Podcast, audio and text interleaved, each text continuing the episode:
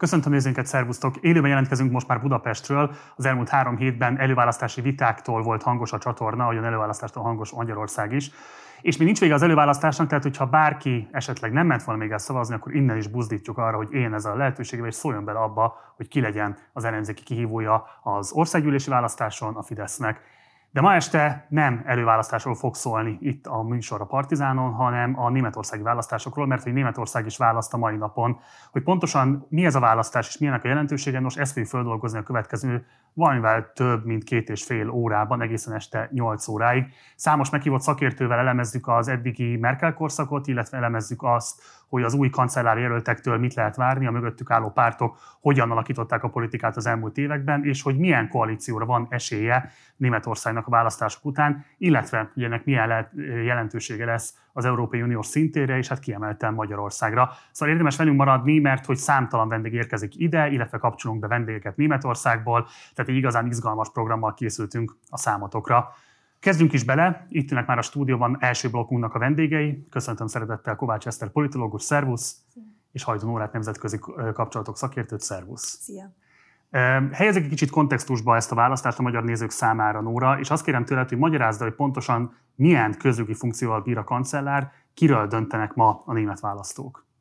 Németországban a, a kancellári tisztség az megfelel mondjuk a magyar fogalmainkkal a miniszterelnök tisztségének, csak ugye tradicionálisan, hagyományosan Németországban kancellári posztot töltöttek be a mindenkori kormányhatalomnak az irányítói. Németországban négy évente tartanak parlamenti választásokat, és ugye ez történik most, szeptember 26-án. Németország egyébként szövetségi köztársaság, ez azt jelenti, hogy 16 tartományból áll az ország. A tartományok vezetői egyébként miniszterelnökök, és ők is hát elég széles kormányzati pozíciókkal rendelkeznek, de a szövetségi kormányzatot azt a kancellár irányítja, nem csak róla döntenek, és elsősorban egyébként nem róla döntenek, hiszen Németországban nem a kancellárra szavaznak a választópolgárok, hanem részben pártlistákra szavaznak, hiszen vegyes rendszerű országról beszélünk, illetve egyéni képviselőjelöltekre választanak, és utána pedig hasonlóan egyébként a magyar közjogi gyakorlathoz majd a felálló új parlament fogja megszavazni a miniszterelnököt illetve a, a kancellárt, ugye. Oké, okay. ugye az, hogy egyébként ki lesz a kancellár személy, azt a mai este folyamán feltétlenül nem fogjuk majd látni, ez a következő hónapok koalíciós tárgyalásaiból fog majd kibukni, de majd erről is fogunk beszélgetni még a későbbiekben. Ezt hozzád fordulok. Értékeljük egy kicsit a Merkel éret, ugye 16 év után most fog lelépni a politika porondjáról, ő korábban már bejelentette a visszavonulását. A magyar sajtóban alapvetően őt egy ilyen megfontolva haladó, rendkívül kompromisszum kész, vagy kompromisszum kereső kancellárként jellemzik, aki mindig félt, vagy tartózkodott attól, hogy nagyon radikális politikát folytasson. Amikor esetleg mégis így tett, akkor viszont abból előbb-utóbb visszatáncol volt, mennyiben reális ez a kép, ami úgy általánosságban uralja a magyar mainstream nyilvánosságot, mennyiben árnyalnád esetleg ezt a képet a nézőink számára? Ez elég pontosnak tűnik abban a tekintetben, hogy tényleg ilyen kompromisszumkész, kiváró, halogató ember, tehát ennek mind a pozitív, mind a negatív oldalával, oldalát tekintve, tehát hogy, hogy még ezt az ellenségei, meg ellenfelei is elismerik, hogy nagyon keresi azt, hogy olyan megoldásokra jusson, akár a külpolitikában, akár a koalíciós partnereivel, ami amit mindenki tud, mindenki tud képviselni, vagy mindenkinek jó megoldás, tehát nem, nem ez az asztalra csap, vagy nem ez a na most valaki felett győzelmet arattam típusú hatalom gyakorlás jellemzi, viszont a másik része pedig igen az is, hogy mivel, hogy nagyon ez a fontolva haladás, ez viszont nagyon ilyen halogatóvá is teszi, vagy legalábbis ez nagyon nem csak magyarországi percepció vele kapcsolatban, hanem a németországi is annyira, hogy egy igét is gyártottak ebből a németek, a Merkelen ige, tehát merkelezni ige, az arra utal, hogy valaki, aki így van nagyon fontos kérdésben nem nyilvánul meg, nem hoz döntést, halogatja ameddig csak lehet, hogy majd talán magától megoldódik, vagy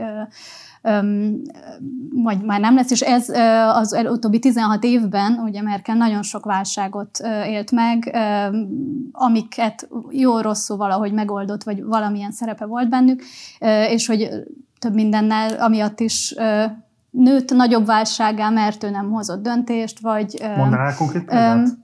Hát például az, hogy a menekült válság mondjuk 2015-ben nyarán így kulminálódott, hogy az már, vagy most az afganisztáni kivonulás augusztusban, tehát hogy már hónapokkal előtte lehetett tudni, hogy, hogy nagyobb baj lesz, és mondjuk ő ezekben nem nem jeleskedett, hogy akkor előre menni a bajnak, vagy akkor stratégiát csinálni. Ugye neki van ez a híres mondás, ami nem az övé, de ő is használja, hogy akinek víziói vannak, az menjen orvoshoz.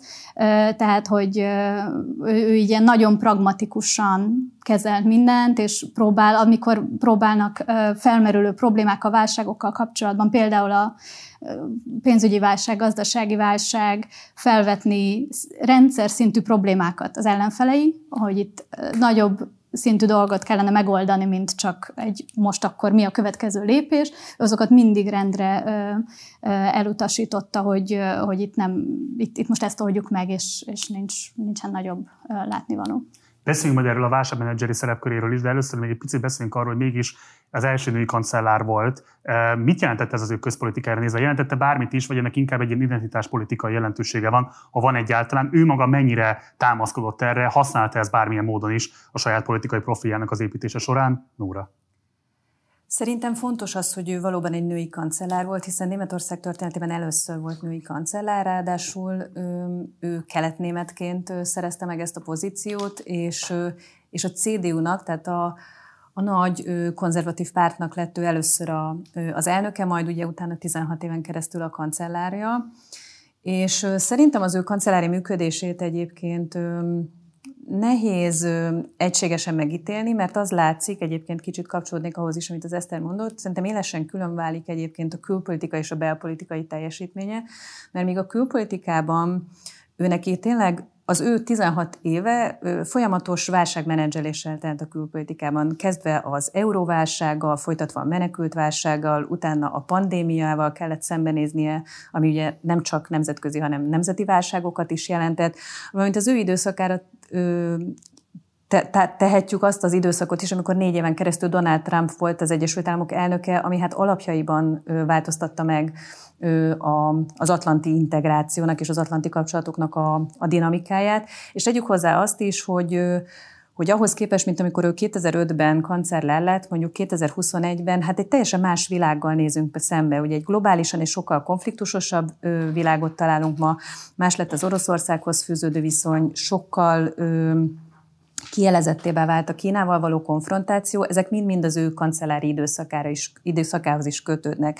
És hogy visszatérek a belpolitikai kérdés, amit ugye te is föltettél, hogy mit tett ő a 16 év során, ahhoz képest, hogy egyébként ő valóban egy kislépésekkel haladó, nagyon sokszor a sokszor a politikát, politikát lanító politikát vitt, azaz, hogy annyira kisimítani a közbeszédet, hogy szinte már nem is nézzük azt, hogy milyen politikai konfliktusokkal kell szembenézni. Közben azért ő ebben a 16 évben, 12 éven keresztül a szociáldemokratákkal nagy koalícióban vitte ezt az országot, és ez azt is jelentette, hogy egyébként rendkívül progresszív lépések is kötődnek ehhez a 16 évhez, kezdve a nők szerepvállalásának a elősegítésében, abban, hogy mondjuk egy olyan bölcsödei programot vittek végig, ami a bölcsödei férőhelyeknek egy nagyon nagy mértékű bővítését jelentette.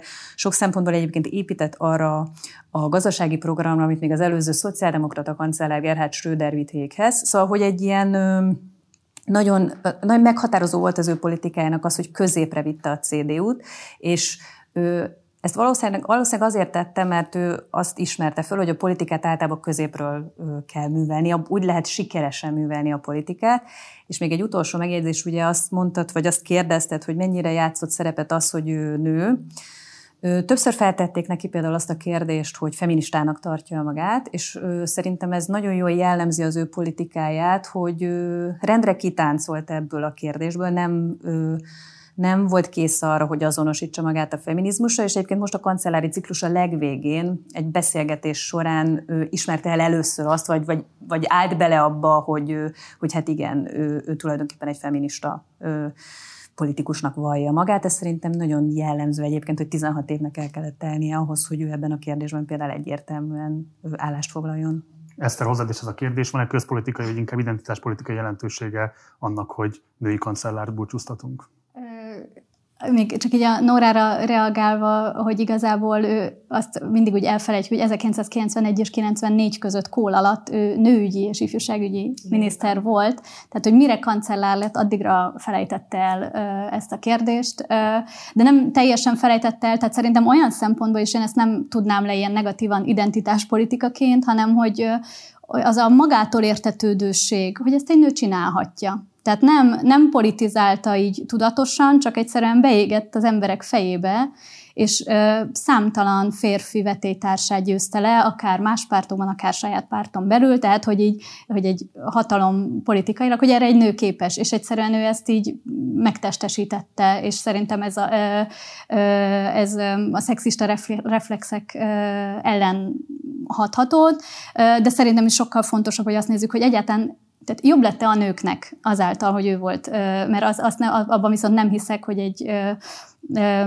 szegény negyedben felnövő gyereknek csak azért, mert női kancellár van, az, az perspektívát nyújt, vagy szerepmodellt, hogy de jó, mert van egy női kancellárunk.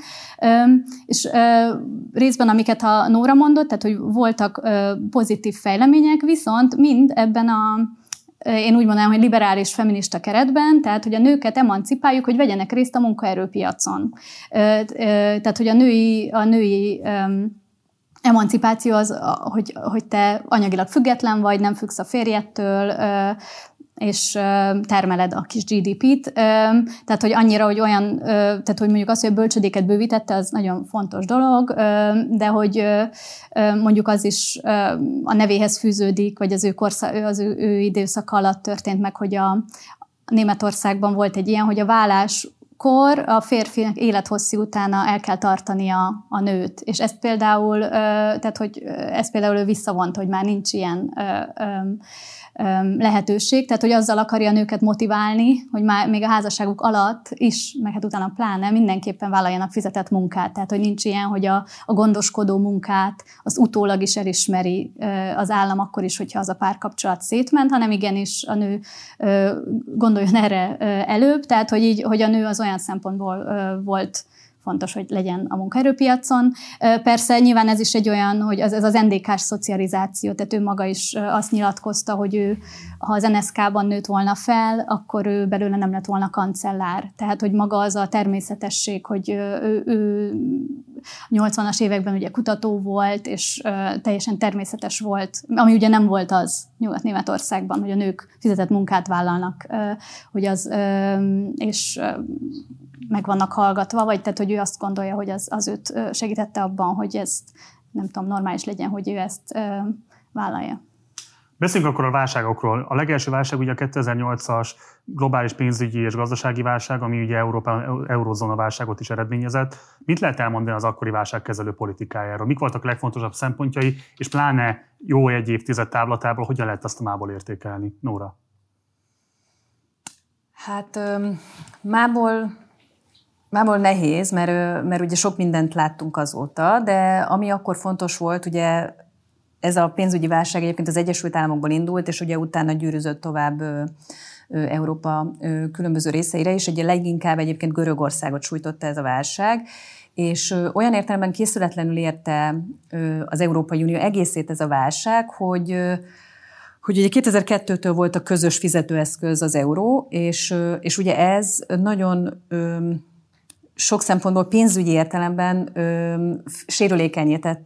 ö, az európai gazdaságokat, és az eurót, mint fizetőeszközt is. Ráadásul olyan eszközökkel még nem bírt ö, a, az Unió, amivel utána a válságot ö, követően viszont már ö, rendelkezésre állt. Magyarul, hogy ugye képeztek egy olyan tőkealapot, amit azóta lehet használni, hogyha valamely tagállamnak a, a pénzügyi szerkezete veszélybe kerül.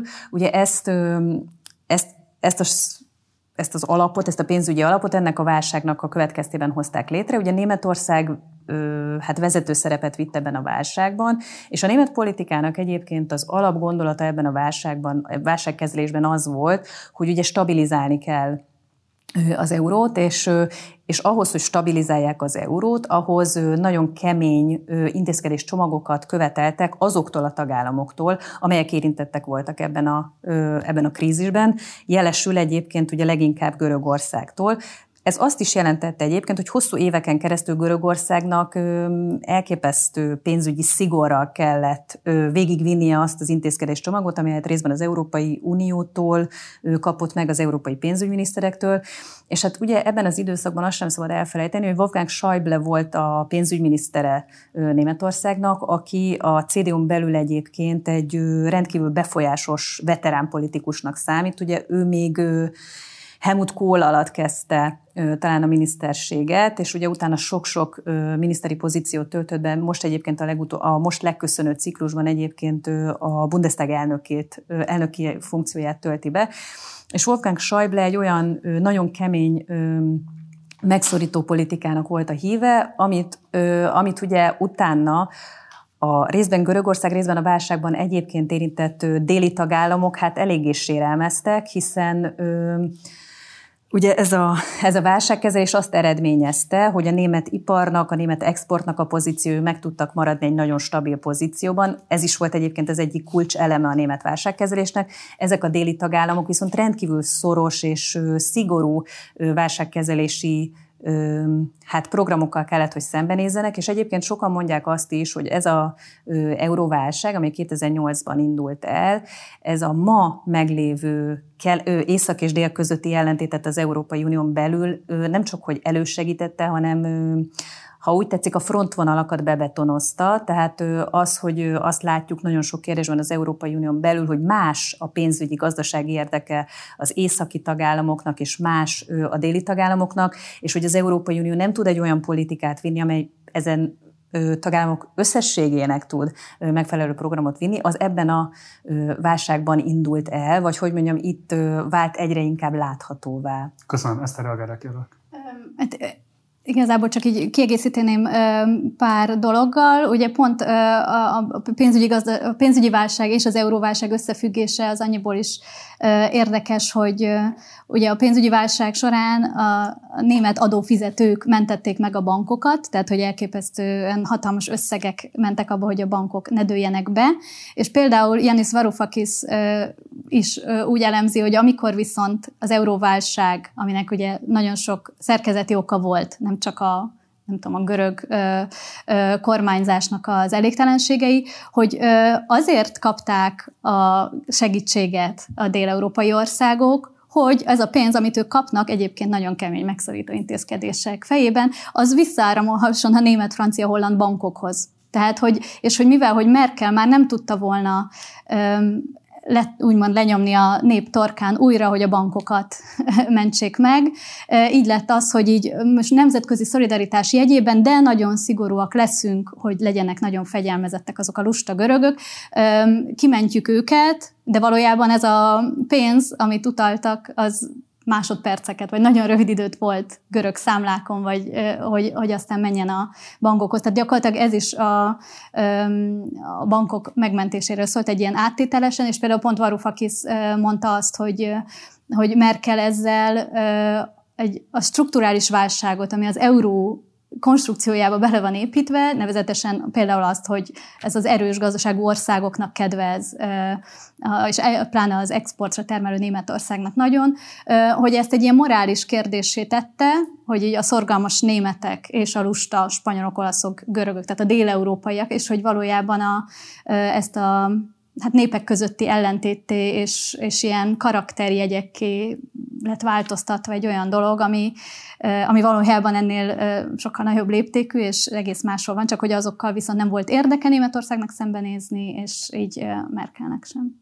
És kevés időnk van, mert hátra, de mindenképpen beszélünk a menekült válságról részben, azért már előkerült már az előbbiekben is, de nyilván ez a másik, ami nagyon fontos kérdés, és Magyarországon is van relevanciája. Mit lehet elmondani 2015 óta Merkel menekült politikájáról? Valóban volt-e akkora fordulat abban, amit ő 2015-ben képviselt mostanra, mint amit egyébként állít például mondjuk a kormányoldali sajtó Magyarországon? Elsőként akkor Eszter. Hát akkoriban az nagy fordulat volt, ugye emlékszem, hogy 2015. szeptemberében mondta azt, hogy wir schaffen das, megoldjuk, Németország ezt el fogja bírni, igenis fogadjunk be egy millió szíriai menekültet, tehát hogy akkor, amikor így jöttek a, a tömegek és, és az egy ilyen, az egy személyes döntése volt, tehát hogy azt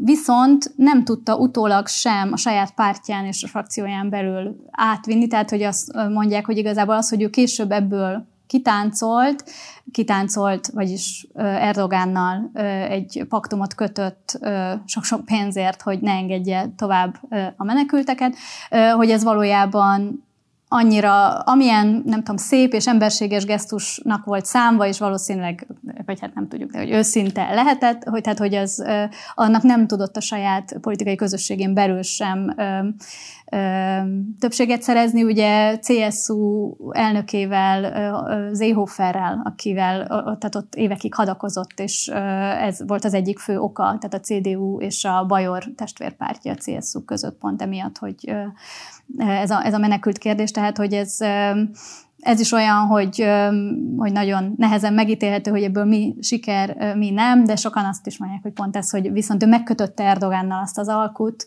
ez biztosítja azt a hát békét, vagy az, hogy így igazából megállt, megállt ez a tömeg.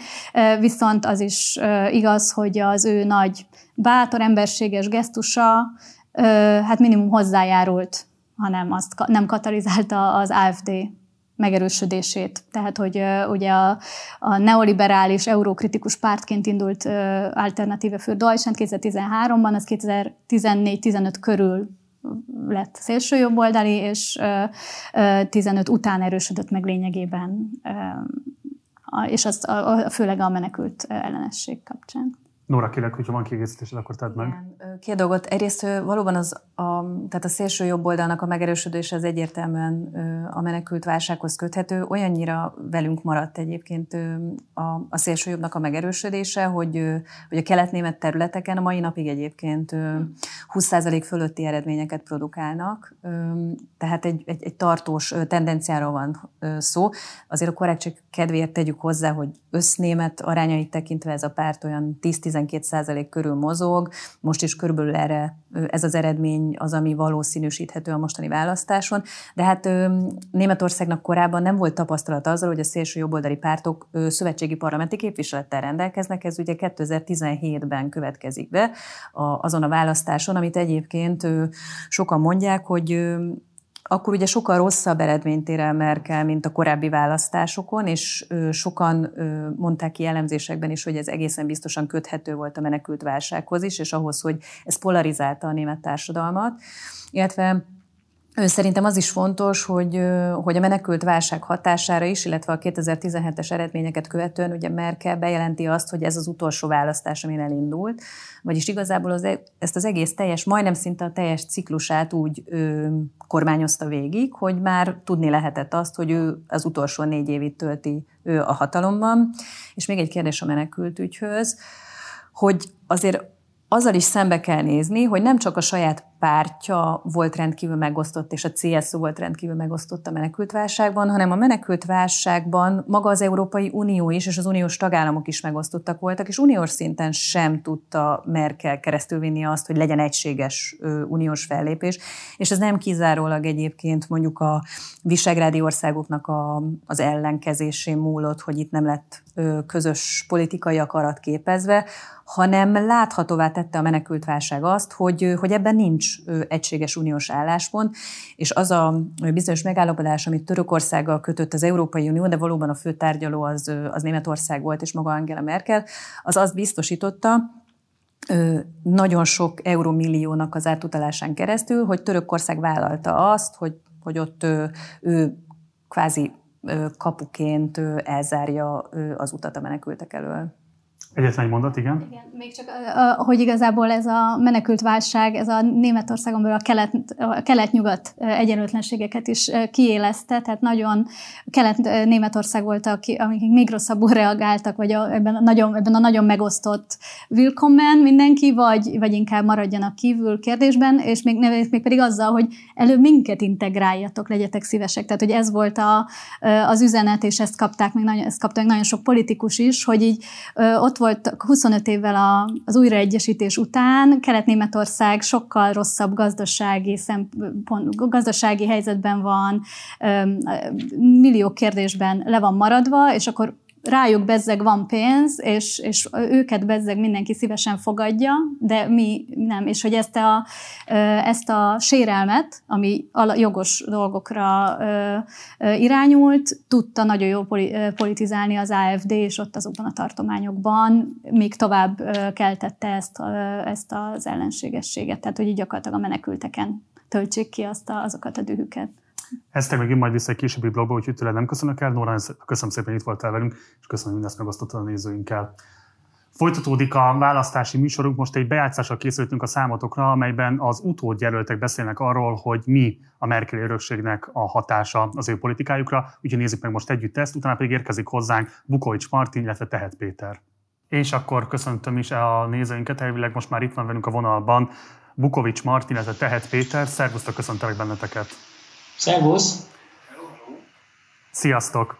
Köszönöm szépen, hogy elfogadtatok a meghívásunkat.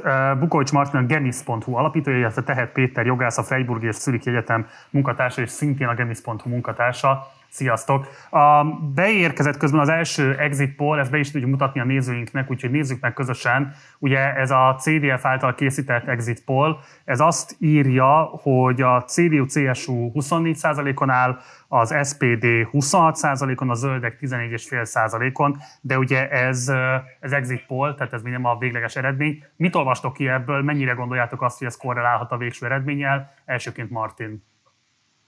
Hát itt főleg azt kell látni, hogy ez csak egy ilyen tényleg exit poll, de még nincsenek benne sem a, a, a postai úton beérkező szavazatok, illetve um, általában az a tanulság az elmúlt egy év alatt, hogy az exit pollok eléggé torzítanak. Amikor volt a, a 126 választás nyár elején, ott ugye a CDU-nak 30% körül ígértek, mértek, és a vége 37 lett. Tehát én még nagyon, nagyon óvatosan kezelném azt, amit itt látok. Oké, okay, Péter? Hát, hogy ez a prognózis, ez nem pusztán csak az exit poll, itt ugye bele szokták számolni, hogy a levélszavazatoknál is körülbelül mi lehet, de az biztos, hogy a levélszavazatok még változtathatnak ezen az eredményen. A zöldeket kicsit felül feljebb viheti még, hiszen ugye a zöld szavazók azok tipikusan inkább levélszavazatokat szoktak leadni, az AFD-t akár még lejjebb is viheti, tehát 10% alá, hiszen ők eléggé szkeptikusak a levélszavazatokkal szemben. A többi pártnál azért nincs ennyire egyértelmű viszonyulás, hogy most a levélszavazat jobb-e nekik, vagy a, vagy a, a konkrét vál urnás szavazat. Ami ezen az eredménye látható, hogy azért bejött a papírforma, hogy bejönni látszik, hogy az SPD az első helyre tudott befutni, ez azért egy hatalmas eredmény, ugye tavasszal még 13%-on álltak. A CDU azért nem omlott annyira össze, amennyire so, sokan a párban féltek, tehát ez a 24 százalék, ez nem egy jó eredmény, ez majdnem azt mondja, hogy történelmi mélypont, és ugye csak második helyezettek lettek ennek révén. Ami meglepő az, hogy a zöldek alapvetően rosszul szerepeltek, persze, hogy a korábbi eredményükhöz képest jobban, ami négy évvel ezelőtt volt, de hát ugye ők kancellárt akartak adni, és 20% felett szerepelni, ehhez képest ez a 14% ez majdnem azt kell mondanom, hogy kínos még akkor is, hogy esetleg felmegy majd a levélszavazatokkal talán 15-16 százalékra, és ami érdekes, az nem csak az, hogy az AFD nem tudott növekedni, sőt esett is vissza, hanem hogy a linke nagyon rosszul szerepel, tehát az 5 százalék ez azt jelenti, hogy még az is lehet, hogy nem ugorják meg a parlamenti küszöböt, és kiesnek a parlamentből, bár a német választójogi törvény szerint, hogyha három egyéni körzetet megnyernek, és erre azért van esélyük Kelet-Németországban, akkor függetlenül a bejutási küszöbtől be tudnak jutni, de ez mindenképpen egy nagyon rossz szereplés a, a linke számára. Mindjárt... Az FTP, az FTP meg körülbelül hozta azt, amit négy éve, tehát azért valószínűleg ott is többet számítottak, többre számítottak ennél. Vélhetően nagyon sok liberális utolsó percben megijedve egyfajta balos fordulattól a CDU-ra szavazott. Értékelem, hogy az egyes pártnak a feltételezett eredményét, de egy pillanatra beszéljünk még a levélszavazatokról. Ugye a felmérések alapján 40% a választóknak választotta ezt a szavazási formát, ez korábban 30% körül volt, tehát egy jelentős növekedés van mit feltételeztek, mennyiben fogja ez megnehezíteni azt, hogy végleges eredményt lehessen mondani, mondjuk ezen a héten akár, illetve Péter már utalt rá, de kérlek, hogy exitben is mondjátok meg, hogy van-e olyan párt, ami szerintetek kifejezetten haszonélvezője lesz majd a levél szavazatoknak, például úgy, hogy az Egyesült Államokban a demokraták, és akkor elsőként Martin. Hát hogy ne? Tehát a, a levélvoksok általában a zöldeknek és az FDP-nek, tehát a, azoknak a pártoknak, akiknek a szavazóik inkább nagyvárosiak, inkább fiatalok, nekik használnak inkább. Ahogy Péter is mondta,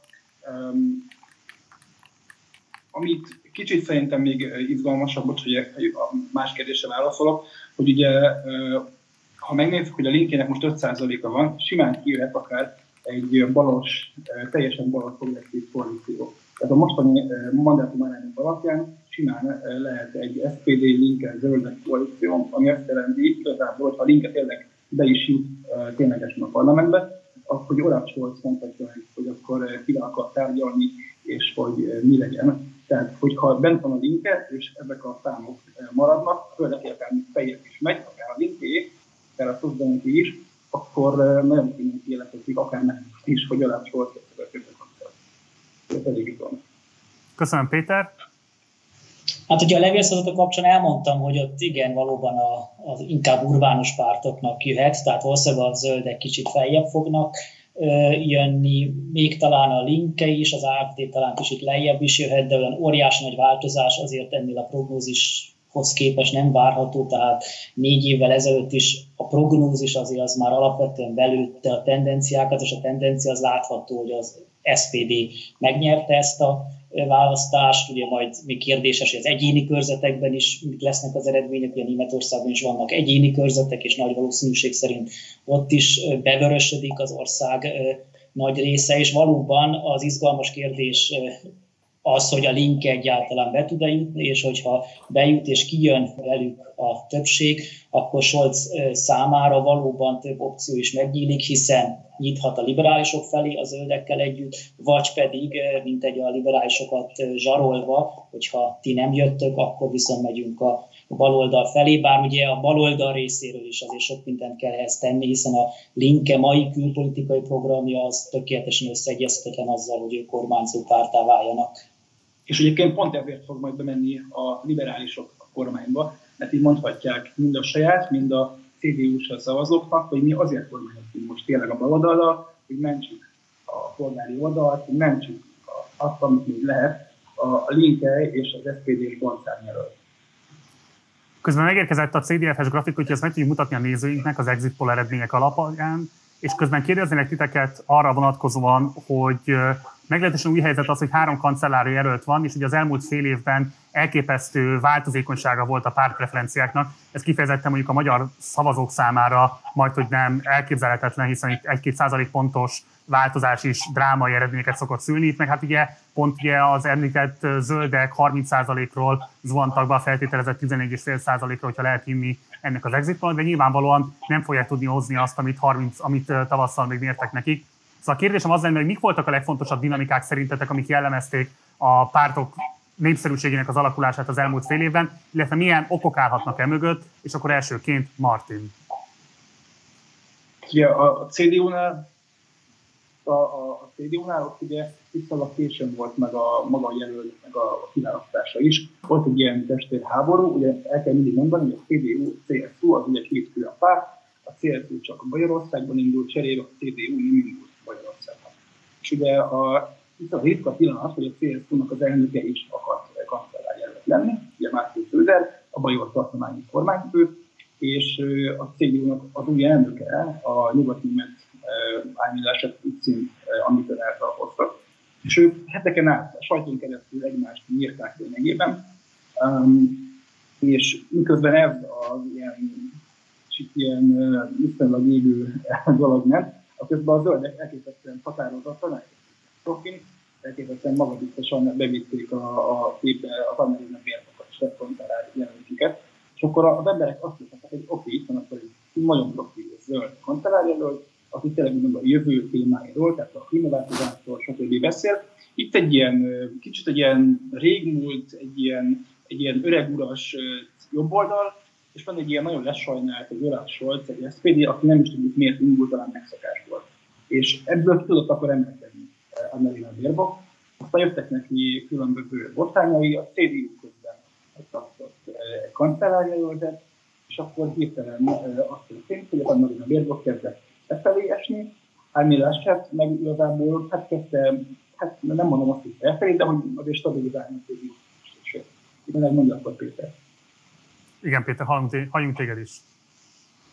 Ugyanaz a kérdés, igen, hát gyakorlatilag ugye a CDU és a CSU-nál nagy probléma az volt, hogy Markus Zöder volt a népszerű politikus, tehát egyébként mai napig is egy népszerű politikus, csak neki az a handicapje, hogy Bajor, és a CSU-nak az elnöke, és a CDU, mint nagy párt, egyszerűen nem akarta ezt a kellemetlenséget elfogadni, hogy ha győznek, akkor kvázi egy Bajor és a kis testvér elnöke lesz majd, még az is lehet, hogy több cikluson keresztül a kancellár, ezért pusztán pártlogik alapján gondolkodva azt mondták, hogy mindenképpen a CDU jelölje a kancellárt, ez Armin Laschet volt, aki egyébként már a kiválasztásakor is nagyon népszerűtlen volt. Tehát az, hogy Laschet egy népszerűtlen jelölt, az nem volt meglepő. Már, amikor kiválasztották, akkor is 20% se gondolta róla azt, hogy alkalmas lenne kancellárnak, csak a CDU-ban valószínűleg mindenki azt feltételezte, hogy maga ez a márkanév, hogy CDU, ez annyira erős, hogy magával húzza Laschettet, tehát teljesen mindegy, hogy kit indítanak, a CDU, a stabilitás ígérete az elegendő lesz. Na most egy fordított helyzet történt be, Lass, történt meg, Laschet lehúzta a saját rossz szintjére a CDU-t, és egyébként elképzelhető még a CSU-t is, hiszen azért Bajorországban lehet, hogy a CSU még a 30%-os se fogja megugorni, ami a ő viszonyukban eléggé kínos.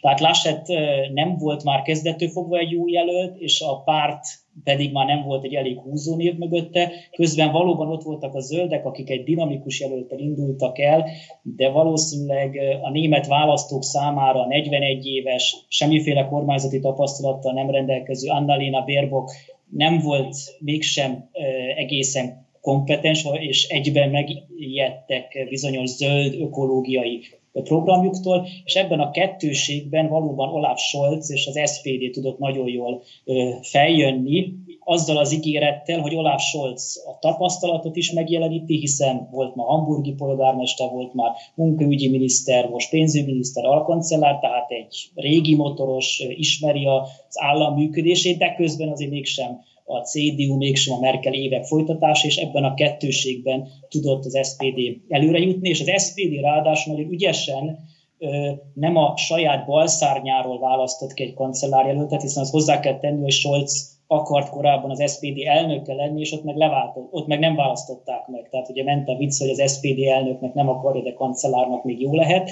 de ez a balszány rész is egy jó taktika volt, ugyanis azt ők is belátták, hogyha egy nagyon balos jelöltet indítanak el, akkor nekik ugyanaz lehetne a sorsuk, mint a zöldeknek, hogy a német választók, akik azért szeretik a stabilitást és a folytonosságot, azok megijednek tőle, és ez látható volt a kancellárjelöltek versenyében is.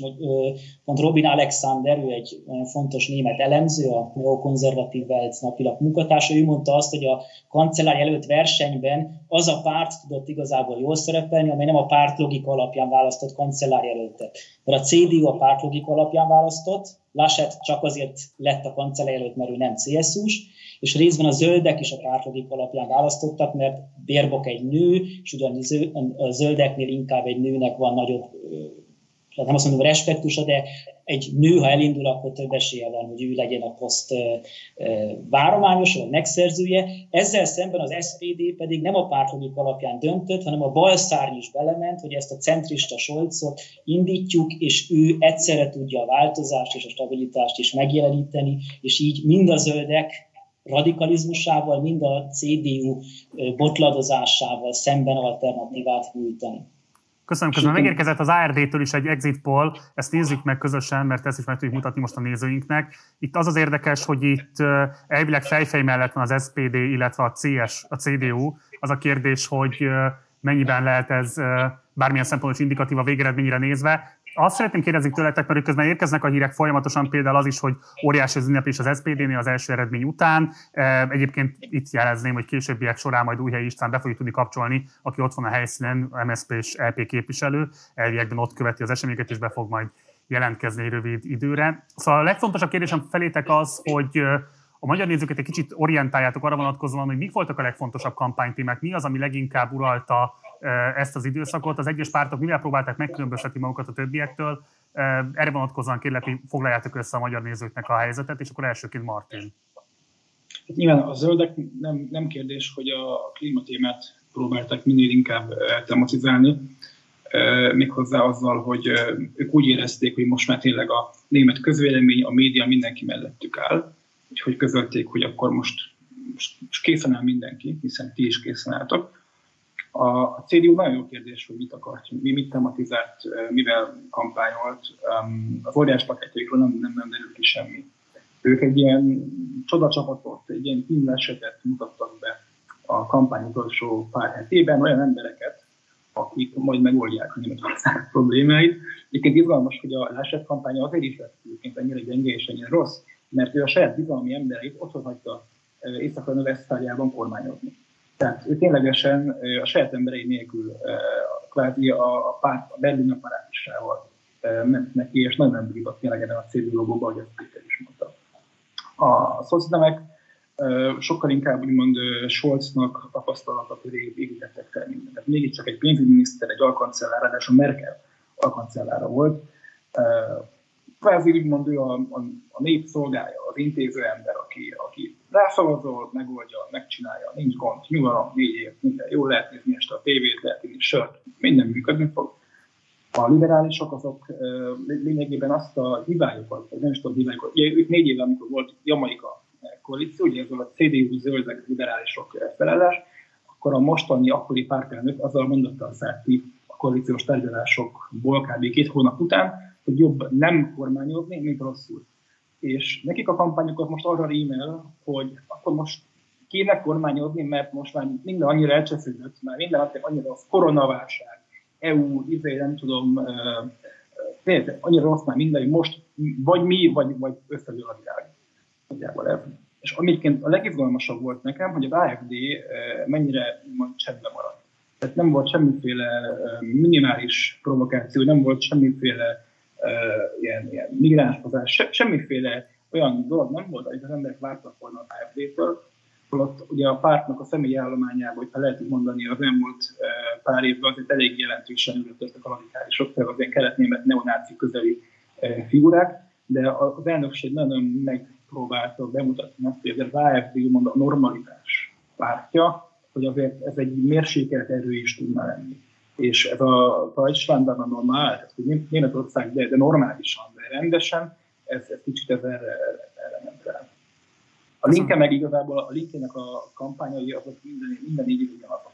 Tehát ott, nagyjából ugyanazok a szlogenek mennek, ugyanazok a grafikák mennek négy évenként. Tehát most is elővették, ott ugye rengeteg ilyen frakcióharc volt, egymást szitták, kizárási indítványok voltak. Tehát hogy két csoda, hogyha bejutnak tényleg most a parlamentbe. Köszönöm, Péter.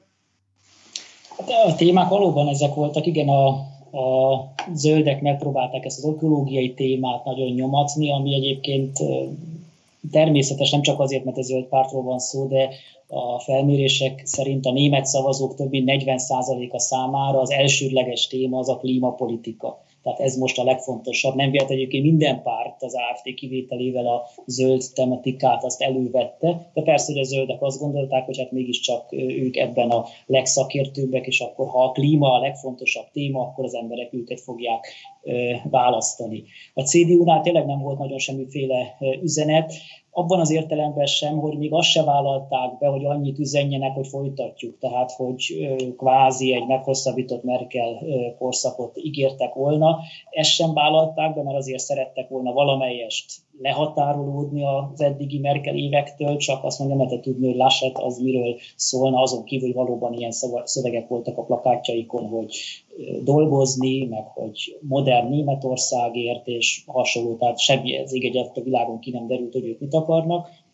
Az SPD pedig ők valóban nagyon jól rámentek erre, hogy Scholz az, aki anpacken, tehát ő az, aki megfogja, megcsinálja, eddig is megcsinálta mindig, tehát tessék benne bízni, mert ő ért hozzá, tud változtatni is, tud radikálisan is lépni, de tudja, hogy hogyan kell ezt csinálni, mert nem olyan, mint Bérbok, akinek semmiféle kormányzati tapasztalata nem volt, az FDP, ő egyrészt ezt a klasszikus neoliberális politikát vitte, tehát az adócsökkentések, és amiket itt mindig szoktak ígérgetni, valamint a korona intézkedéseknek egy értelmes kritikáját. Az AFT és a Linke pedig valóban sajátos módon mind a két párt tényleg nem, nem szerepelt túlságosan jól ebben a kampányban. Az AFT az gyakorlatilag teljesen szétesett, tehát olyan programpontokba kerültek bele a pártprogramba, amivel a listavezető nem értett egyet, és akkor olyan helyzetek alakultak ki listavezetői vitákon, hogy maga az AFD listavezetője a saját pártprogramjától elhatárolódik. Ugye az AFD-n belül a tagság, ez a mondjuk így ilyen magyar szó, vagy szörnyű tagság, az radikálisan még mint a listavezetők is, és emiatt teljes, egy tökéletesen kaotikus képet adott az AFD. A Link az nem volt ennyire kaotikus, csak valóban ők korábban nagyon sokat vitatkoztak önmagukkal, és mostanra egyébként összeállt egy olyan csapat a Linke élén, amely még kész is lenne kormányozni, tehát kvázi feladni ezt a, ezt a fundamentál opozíciós szerepet, ezt a rendszerellenzéki szerepet, de az is lehet, hogy egyes linké szavazóknak, hiszen a linkére azért nagyon sokan egyszerűen tényleg rendszerellenességből szavaznak, éppen ez lehetett sok, hogy a linke túlságosan ö, megpróbált hozzáfinomodni már egy jövőbeni baloldali ö, kormányhoz. Csak egyetlen egy gyors kérdésem van még időn, de nagyon szeretném tudni a véleményeteket erről a kérdésről, úgyhogy kérlek, hogy válaszoljatok rá, és kompakt válaszokat szeretnék majd kapni, hogy mennyiben megalapozottak azok a lesajnáló hangok, amelyek a Laschet szereplését kísérik. Itt gondolok azért alapvetően arra, hogy eléggé hálátlan szerepet kell betölteni, a nemzetközi viszonylatban is nagyon ritka az, hogy amikor egy hosszú ideje regnáló vezető lemond, ráadásul ön maga döntéséből, és nem pedig elveszti a választásokat, tehát visszavonul, ráadásul vezeti a népszerűségi listákat, hogy olyankor a pártja tudna egy olyan jelöltel előállni utódként, aki aztán be is húzza a választásokat. Tehát nyilvánvalóan itt egy kötelezően vesztes szerepkört kell neki elvinnie, ehhez képest nem feltétlenül szerepel annyira nagyon rosszul. Mit gondoltok erről a kérdésről? Megalapozottak-e ténylegesen ezek a kritikus hangok vele szemben, vagy pedig szükségszerűen el kell vinni ezt a balhét valakinek, és ahhoz képest majd nem feltétlenül szerepel annyira rosszul, de Péter, látom, hogy te már ingatod a fejedet, úgyhogy akkor elsőként kérlek, mondd el, hogy mire gondolsz. Hát ugye Laschettet egyébként az egész politika pályáján belengte ez a lesajnálás. Tehát ugye négy évvel ezelőtt 2017-ben lett tartományi miniszterelnök észak a Westfáliában, ahol előtte mindenki leírta őt, és elmondta, hogy semmi esélye nincs ennek az embernek, és ott mégis be tudott futni. Tehát ugye Laschet most is erre próbált meg rájátszani, hogy ő az a politikus, akit mindig lesajnáltak, de amúgy egyébként a politikai karrierje egészen szépen ívelt eddig fölfelé. Valamint ugye hozzá kell hogy ugye Merkelnek is ugye ez volt a, a, a hatalom technikai sikerének a titka, hogy folyamatosan lesajnálták, és mindenki Merkelről 90 óta meg volt győződve, hogy semmi esélye nincsen, hát hogy lehet egy ilyen kelet-német Németország kancellárja. Csak hát valószínűleg ugyanazt a történetet nem lehet még egyszer elmesélni, vagy ugye, hogy Marxnál van, hogy akkor az már másodjára inkább komikus, és ezért Laschet nem tudott ezzel bejönni, és mondom, nem volt meg az éles karaktere, tehát azt sem merte kimondani, hogy én vagyok Merkel folytatója, és akkor tessék rám szavazni, de azt sem merte kimondani, hogy én egészen más politikát akarok. Ugye ennek meg volt az esélye, hiszen a CDU-ban volt egy elnök jelölt, ugye Friedrich Merz, aki egy nagyon keményen neokonzervatív, ezt a régi CDU-t képviselő politikus, de rá a CDU-sok többsége megint nem mondott igen, és a kancellár előtti posztra is volt egy karakteresebb élő politikus, Zöder, most Laschet mind a kettővel szemben győzött, de nem lehetett tudni, hogy a pártlogikán túl mi az, amit ő, ő ígér. Itt ugye most az merül fel, hogyha a CDU tényleg elveszti a választást, tehát 16 év után ellenzékbe kell vonulni, akkor valószínűleg a CDU belül most fognak igazából előjönni az igazi törésvonalak, és ahogy te is mondtad, Marci, hogy hogy, hogy nagyon nehéz mindig egy változást levezényelni. Ugye 98-ban Kohl ő a választásokat vesztette el, de utána is két évig eltartott, még a CDU magához tért, mondjuk volt egy pártfinanszírozási botrány is közben, de most is nagy valószínűséggel, hogyha a CDU tényleg veszít ellenzékbe vonul, akkor előre jöhet, előtörhetnek ezek a belső törésvonalak, akár előre törhet a CDU-n belül jobb oldal is, tehát nem kizárt, hogy a CDU újra visszamegy egy sokkal jobb oldalibb irányba, vagy pedig Zöder most akarna majd erőtérbe kerülni. Nem véletlen, hogy Zöder az utóbbi napokban azt hangsúlyozza végig, hogy ha a CDU a második helyre fut be, akkor nem lehet Laschet a kancellára. Egyébként alkotmányogilag nem igaz, mert a második helyről is lehetne Laschet a kancellár, de Zöder azon kívül, hogy ezzel még úgymond az utolsó percekben is kedvesen bele tud rugni a saját kancellárjelöltjébe, ami át Zöderre jellemző volt az egész kampány során, ezen kívül azt is tudja jelezni, hogy ha a CDU nem első, akkor viszont a lapokat újra kell osztani, akkor ellenzékbe megyünk, de akkor itt felfordulás lesz, és abban a CDU jobb oldala is majd kiveszi a szerepét, meg Zöder is. Martin, ugye ez a kérdés hozzád, és kérek, hogy arra is válaszol röviden a válaszadásodban, hogy valóban megalapozottak-e azok a feltételezések, hogy Zölderre jobban jártak volna, mint Lasettel? Én ott kezdeném, hogy a Lasettet lesajnáló hangok többnyire a baloldalról, az ilyen baliberális sajtóból jöttek. Amikor én olvasom mondjuk a NCC-et, olvasom a Gábor Steinertnek a hírlevelét, stb. dívet, ilyeneket, amik inkább jobbos, neoliberális neokon napok, ott nem nagyon volt annyira lesajnálva Laschet. Inkább arról írtak, hogy mennyire érdekes, hogy Laschet arra használja ki a kampányt, hogy kicsikét, nem is mondom azt, hogy leszámoljon, de hogy kicsit megcsípkedje a CDU-n belüli úgymond balszárnak. Az, azokat a politikusokat, akik simán, akár az SPD-ben is elférnének, akár Olaf Scholznak a pozícióit is bármikor vállalni tudnák.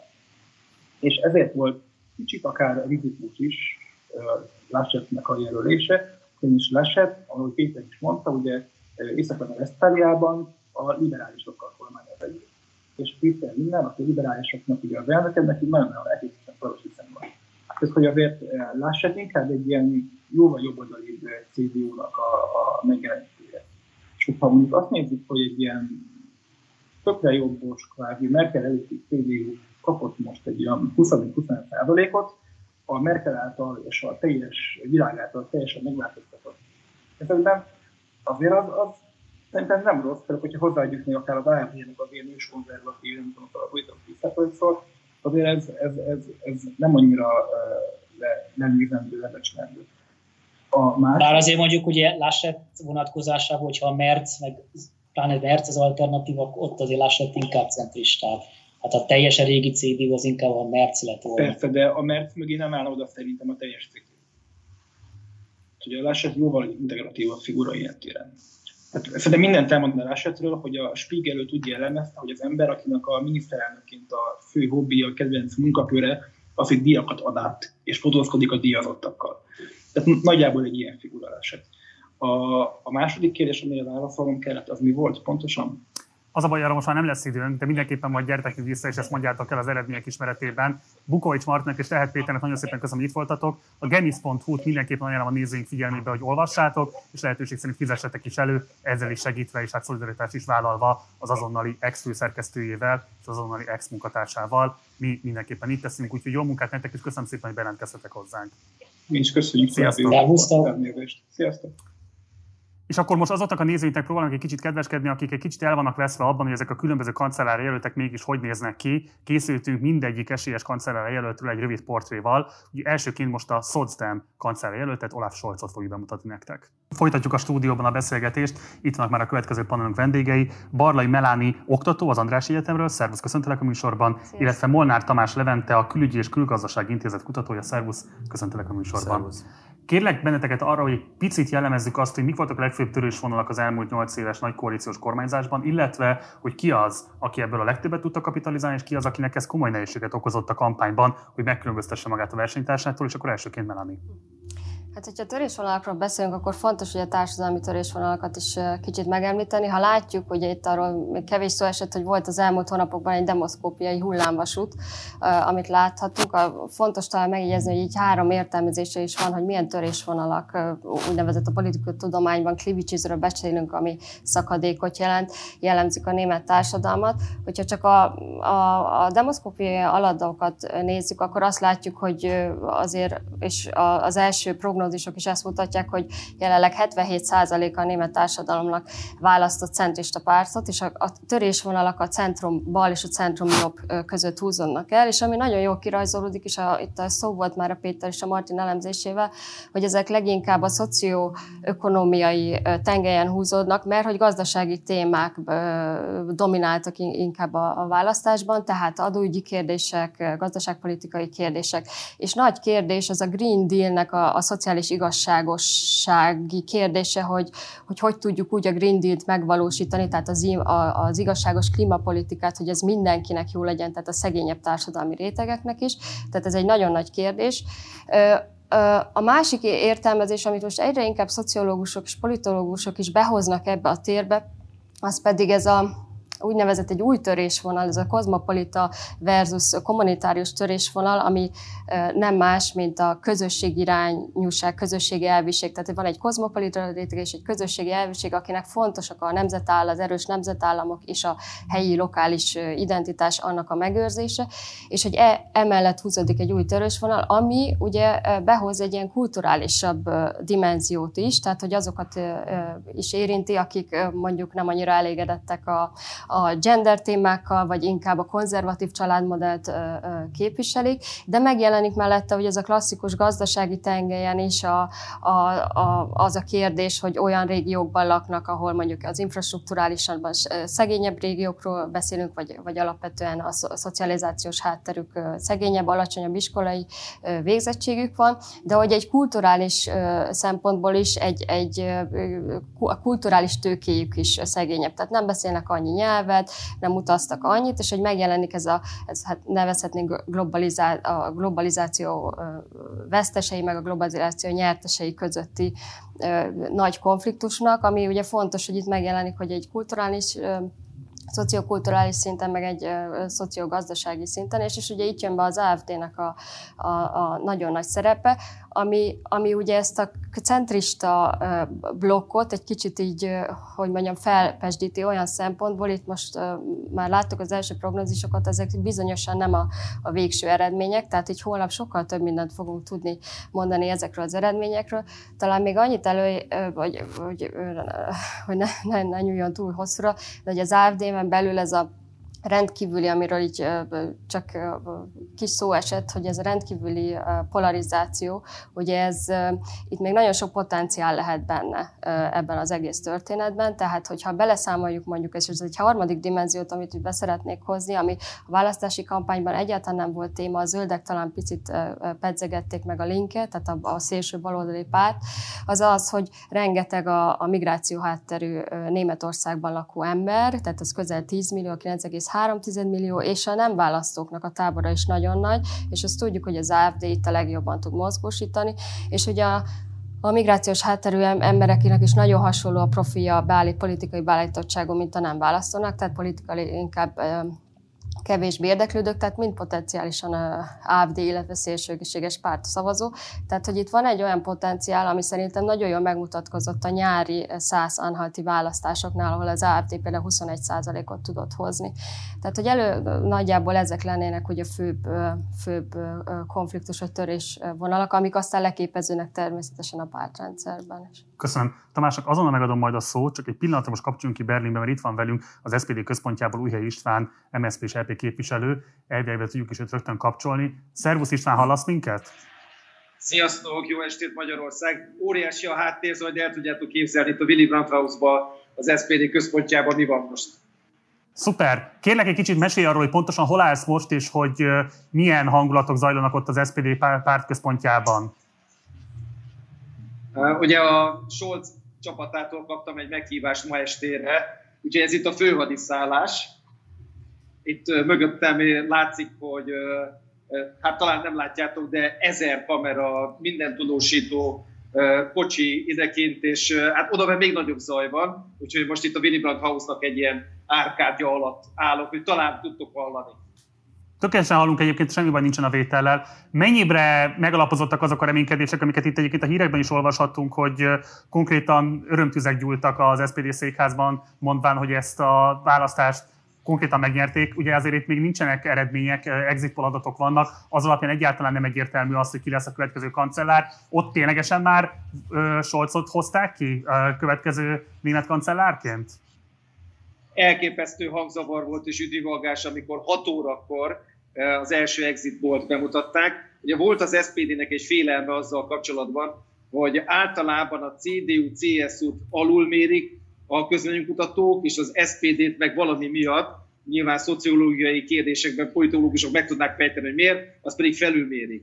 A mhm. mostani exit pollok szerint azt mondhatjuk, de azért várjuk ki a végét, hogy az SPD megnyerte a választást, ezzel együtt a zöldek szereplése és a vártnál valamivel erősebb CDU-CSU eredmény miatt elképesztő éjszakai, és nyilván egész héten nagyon komoly találgatások és alkotozások mennek majd a koalíció alkotás szempontjából. Tehát azt nem jelenthetjük ki, hogy Olaf Scholz a következő kancellár, de az, hogy az SPD megnyerte a választást, és egy olyan eredményt hozott, amit fél éve, egy éve senki nem várt volna attól a pártól, amiről azt gondolták, hogy már a múlt pártja, és már eltemette saját magát is ez az SPD.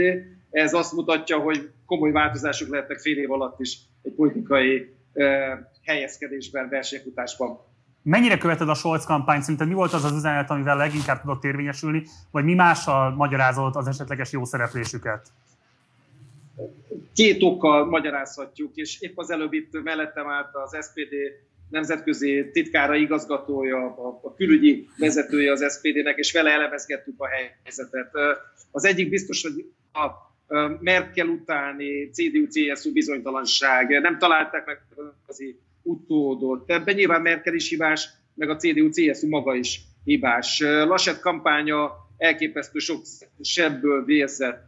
Nyilvánvaló, hogy ez is közrejátszott. A másik pedig Scholznak a személye, aki alkancellárként és pénzügyminiszterként megmutatta azt, hogy egy nyugodt, és ez Németország számára fontos, kiszámítható politikát tud továbbvinni, ráadásul elég erőteljes baloldali üzenetekkel a, a a megadóztatásától kezdve a zöldek témáiba is beleharapva erős zöld üzenetekkel, és egy nagyon-nagyon fontos kérdés volt, egy Németország jelentős és, és továbbra is talán még Merkelnél is erősebb Európa politikáját hozta. Egyébként Scholz kampány üzenete elég egyszerű volt, valahogy úgy lehet ezt lefordítani, hogy Scholz megcsinálja, Scholz képes rá.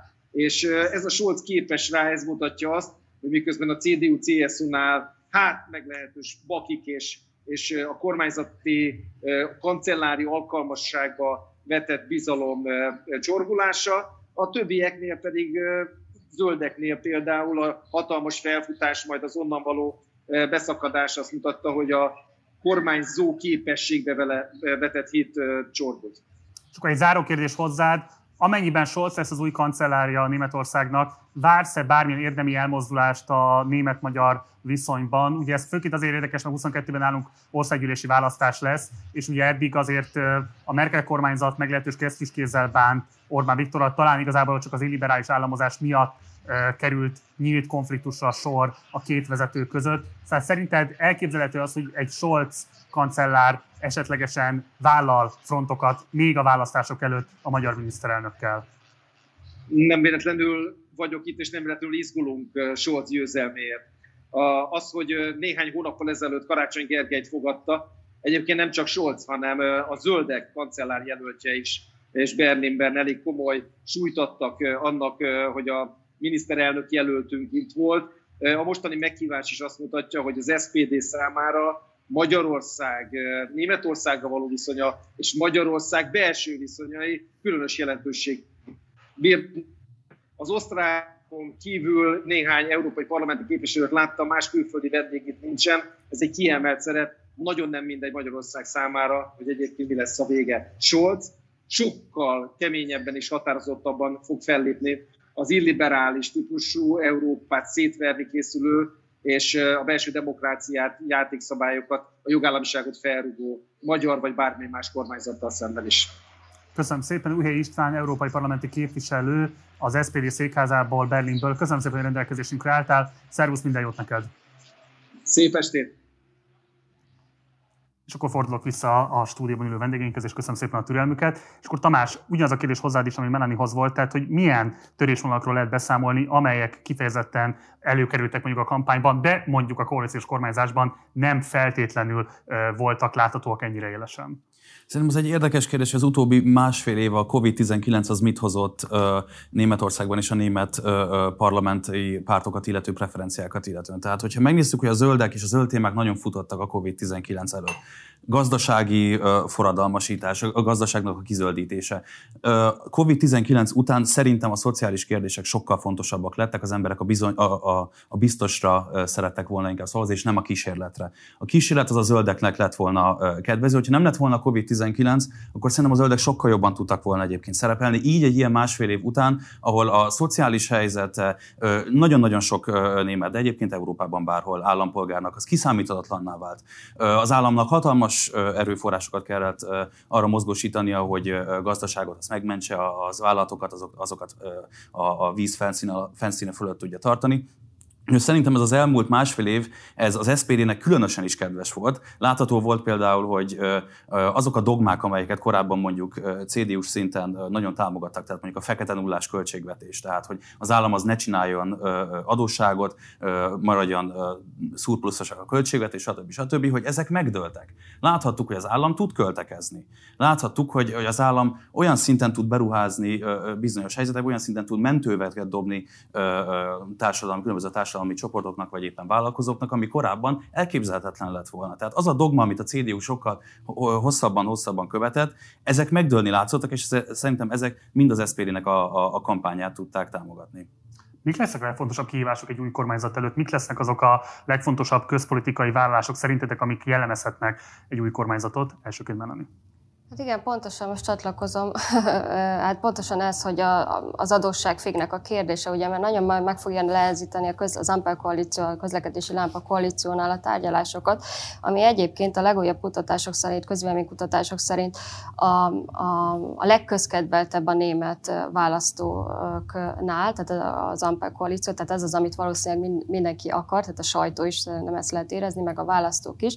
De hogy pontosan ez az a kérdés, amikor ugye két tábor van, ugye ezt nevezzük ez a közép-bal és a közép-jobb közötti erős konfliktus, és ez különösképpen az adósság, az államadósság politikát jelenti, tehát vannak a fiskális konzervatívok, ugye a, a Laschet és a Linner személyében, és hát van, van a Scholz és a Bérbok, aki, akik úgymond egy erősebb állami beavatkozást szeretnének, tehát egy erősebb államot a tekintetben, hogy az állam képes ezekre a problémákra megoldást találni. Tehát, hogy az Ampel koalíciós tárgyalásokra az biztos, hogy ez lesz az egyik legnehezebb dió. De állítólag a Scholznak, bocsánat, még egy utolsó mondat, hogy a Scholznak erre is vannak tervei, hogy az FTP-t hogy tudja egy kicsit magához csalogatni. Azért tegyük hozzá, hogy az adósságféket az uh, ugye alkotmányosban van foglalva, tehát az, hogy ahhoz, hogy meg tudják ezt változtatni, ahhoz uh, abszolút többségre kell van szükség, mind a Bundestag, most mind a Bundesrátban. Tehát mind a két, uh, a parlamentnek mind a két házának ezt el kell fogadnia. Van néhány olyan téma ettől eltekintve, amely szerintem független attól, hogy milyen uh, színezetű kormány uh, kerül majd hatalma, legyen az jelzőlámpa, legyen az Jamaika, muszáj lesz ezzel valami kezdeni. Az egyik az a nyugdíjrendszer. Tehát Németországban ugye a baby boom generáció azok most fognak nyugdíjba menni. Jelenleg az állami költ költségvetésnek körülbelül az egyharmada megy el nyugdíjakra, ez egy nagyon nagy tétel, és kérdés az, hogy melyik párt hogyan fogja tudni megreformálni ezt a rendszert. Az FDP nyilván korábban bedobtak ilyen vad ötleteket, és, az, és a CDU-nak egy része inkább ez a merci szárnyak, inkább fiskálisan konzervatív, és inkább jobboldali. Ők például a, az embereket és a nyugdíjasokat, hogy vegyenek például részvényeket. Tehát, hogy és akkor ezzel tudják valamelyes majd finanszírozni az időskori ellátásukat. A SPD és a zöldek azok meg a link az, az alapvetően egy másik koncepciót képzelnének el, ők sokkal inkább az államnak a, a szerepét azt növelni, sokkal nagyobb újraelosztást szeretnének a társadalomban, tehát hogy például egy tulajdonadót beszeretnének vezetni, amit azt hiszem a 90-es évek végén a Német Alkotmánybíróság is eltörölt, tehát hogy nem tulajdonadót azt, mondja, azt, azt kivezették, egy ö, felső jövedelmi kulcsot is szeretnének a, a, a legjobban keresőknek ö, bevezetni, az, amit nyilvánvalóan a, a konzervatívok és, a, és az FDP ezt nem szeretne. Illetve van még néhány olyan tétel, amely szerintem nagyon érdekes lesz, hogy hogyan fog Németország pozícionálni, gondolok hogy például a NATO vállalásokra, tehát hogy a 2%-ot azt betartják-e vagy nem. Jelenleg ugye nem tartják be, bár az utóbbi években erősen növekedett a, védelmi kiadásoknak az aránya a teljes állami költség vagy a GDP-hez mérten, de még mindig szerintem ilyen 1,4-1,5%-on van. Én nem tudom elképzelni, hogyha egy Ampel jön, tehát egy jelzőlámpa koalíció jön, hogy ezt növelnék, abban biztos vagyok. Közben a CDF között egy felmérést arról, hogy az SPD és a CDU hogyan szerepelt az egyes korcsoportokban. Itt azt állítják, hogy az SPD jelentősen erősödött a 60 felettiek körében, 11%-kal szerzett többet itt, mint négy évvel ezelőtt, illetve a CDU-t a fiatalok nagyon leszavazták állítólag, a párt a négy évvel ezelőttihez képest 13%-ot gyengült a 30 alattiak között. Mit lehet ebből kiolvasni, hogy lehet ennek bármilyen jelentőséget tulajdonítani? Melanie?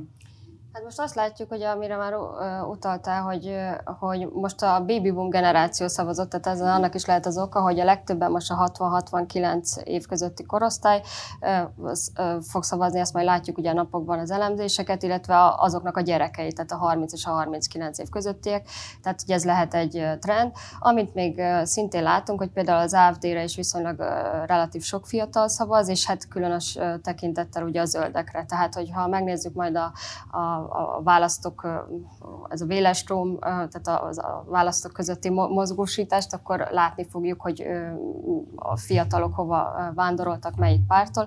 Egyébként nagyon érdekes volt 2017-hez képest, és itt jön, hogy a nem, nem választók, az engem például speciálisan nagyon fog érdekelni, hogy hogy alakul már a, a, a választási részvétel. Itt nagyon magas választási részvételre számítunk, amiatt, hogy ugye 16 év után egy gyakorlatilag rendszerváltásról lehet szinte beszélni és hogy az AFD majd honnan tudott, hogy mi lesz ugye az AFD-nak az eredmény, és honnan tudott esetleg mozgósítani. 2017-ben ugye a nem választók közül 1,2 milliót sikerült neki mozgósítani, a, a CDU-CSU-tól közel 1 milliót, és az SPD-től is 400 ezret, tehát hogy itt azért egy erős potenciál, tehát hogy ami majd, majd valószínű, hogy diskurzus szintén is a választások után nagyon erősen meg fog jelenni. És közben Tamáshoz kapcsolódóan van egy ábrát, amit szeretném megmutatni a nézőinknek. Ebben azt lehet látni, hogy melyik párt hogyan emeli vagy csökkenteni az államháztartási hiányt, pontosabban, hogy a programokban foglalt ígéreteik milyen hatással lennének a költségvetésre. Megtennéd, hogy elemzed nekünk ezt az ábrát, hogy a nézők pontosan értessék, hogy mit látunk? Én szerintem azt, amit el lehet mondani, függetlenül az ábrától az, hogy amelyik párt bármit, bármit ígért a választási során, az, az a matematikai szabály alapján az, az, egy, az egy fals dolog lenne. Tehát olyan tételeket ígértek, illetve, hogyha nézzük az FDP olyan adósságkönnyítéseket, adósságcsök, vagy bocsánat, adókönnyítéseket, adócsökkentéseket, ami egyszerűen a bevételi oldalról nem, nem, nem, nem, nem, nem nyer értelmet. Tehát én nem látom azt, hogy az ígéretek szintjén, ígéretek szintjén túl ez, ez mit is lehetne. Ahogy itt nézem az ábrát, Alapvetően a, a szociáldemokraták, illetve a zöldek, hogyha jól látom, ők magasabb adókat szeretnének, ahogy itt említettem, itt a, a legnagyobb, legjobb keresetűek számára szeretnének egy, egy pluszadó bevezetni, a tulajdonadóról volt szó, ami nyilván ott egy plusz oldalon jelenik meg az ábránál, a linkhez még többet szeretne, mint ahogy látjuk, és inkább a gazdaságilag, fiskálisan konzervatívabbak számára az FTP óriási adókönnyítéseket szeretne, tehát hogyha nézzük a zöld fordulatot, amit, amiről Melanie az előbb szót ejtett, őt például alapvetően a piac szabálya alapján képzelik el. Tehát, hogy az állam igazából ilyen impulzusokat adjon a, a, a vállalatok számára, és ne ruházzon be magas mértékben a különböző zöld technológiákba, és hát a konzervatívok is alapvetően adókat szeretnének csökkenteni, illetve hát a bürokráciát is szeretnének csökkenteni, de hát ez már 16 éve gyakorlatilag, amióta konzervatívok, konzervatívok ezt már mindig megígérik, hogy csökkentik a bürokráciát, és hát annyira nem sikerült. Egy másik ábrat, hogyha mondjuk, azt mondjuk nem látjuk éppen, de hogy mely jövedelme, vagy mely jövedelemmel rendelkezők számára lenne előnyös az, hogyha milyen párt nyerne, illetve mit, mit ajánl azoknak. Tehát az, amit nem látunk ezen, ezen az ábrán, azt lehet látni, hogy alapvetően az FDP-k és a FDP, a liberálisok és a konzervatívok a magas, vagy a köze, közepes jövedelműek magasabb része, illetve a legjobban keresők számára jelentett volna választás, tehát azoknak, szeret, azoknak lett volna a legkedvesebb, hogyha ezt a pártot választják, míg amíg mondjuk az olyan ígéretek, amik az SPD részéről, hogy megadóztatják a legjobban keresőket, az nyilvánvalóan inkább a kis és közép keresetőek számára jelentett volna igazodás. Egy érdekes politikai koalíciós forgatókönyv fog felállni, amikor az SPD és a zöldek, hogyha jelzőlámpáról van szó, tehát az a szociáldemokrata, zöld, liberális forgatókönyvről, hogy a két párt, az SPD és a zöldek pont azokat szeretnék megadóztatni egyébként, akik az FTP számára a törzszavazók. Tehát az FTP-nek a, a bázisa mhm. az alapvetően a legjobban keresők ö, ö, köréből tevődik ki, és a másik két párt pont őket szeretné megsarcolni. Úgyhogy én nagyon, nagyon elhúzódó koalíciós tárgyalásokra számítok, nem csak ezért, de ezért is. Molnár Tamás Levent és Barlai Melani, nagyon szépen köszönöm, hogy itt voltatok, és köszönöm szépen, hogy mindezt elmondtátok a nézőinknek. Köszönjük. Köszönjük. Most pedig folytatódik a választási műsorunk, ahogy ígértük, bemutatjuk az összes esélyes kancellári jelöltet. Most következik Annelina Bérbak portréja. Kapcsoljuk Berlint, ahol ha minden igaz, akkor Wojtonowski Bálint már itt van velünk, a Freie Ungar és a Botschaft aktivistája. Szervusz Bálint, köszöntelek az adásban! Üdv mindenkinek! Bálint, nagyon kérlek, hogy röviden mondd el, mi ez a Freie Ungar és a Botschaft, mi ez a szerveződés? Igen, a a Botschaft az berlini magyarok által alapított civil szervezet. A célunk az az, hogy, hogy külföldről segít és a szolidáris társadalom megteremtését. Ugye Berlinben most önkormányzati választások is voltak ezzel egy időben, ami ráadásul te magad is szavazhattál, mint uniós állampolgár. Kérlek, hogy más számolj be arról, hogy mi a jelentőség ennek a szavazásnak, és hogy milyen élményeket szereztél. Igen, nekem ugyanúgy, mint Magyarországon a helyi általános iskolába kellett mennem, hogy szavazhassak.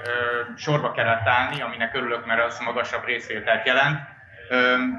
Most szavazhattam itt helyi szinten, és, és ugye Berlin az három, tehát hogy, hogy a német választási rendszer az három szintű.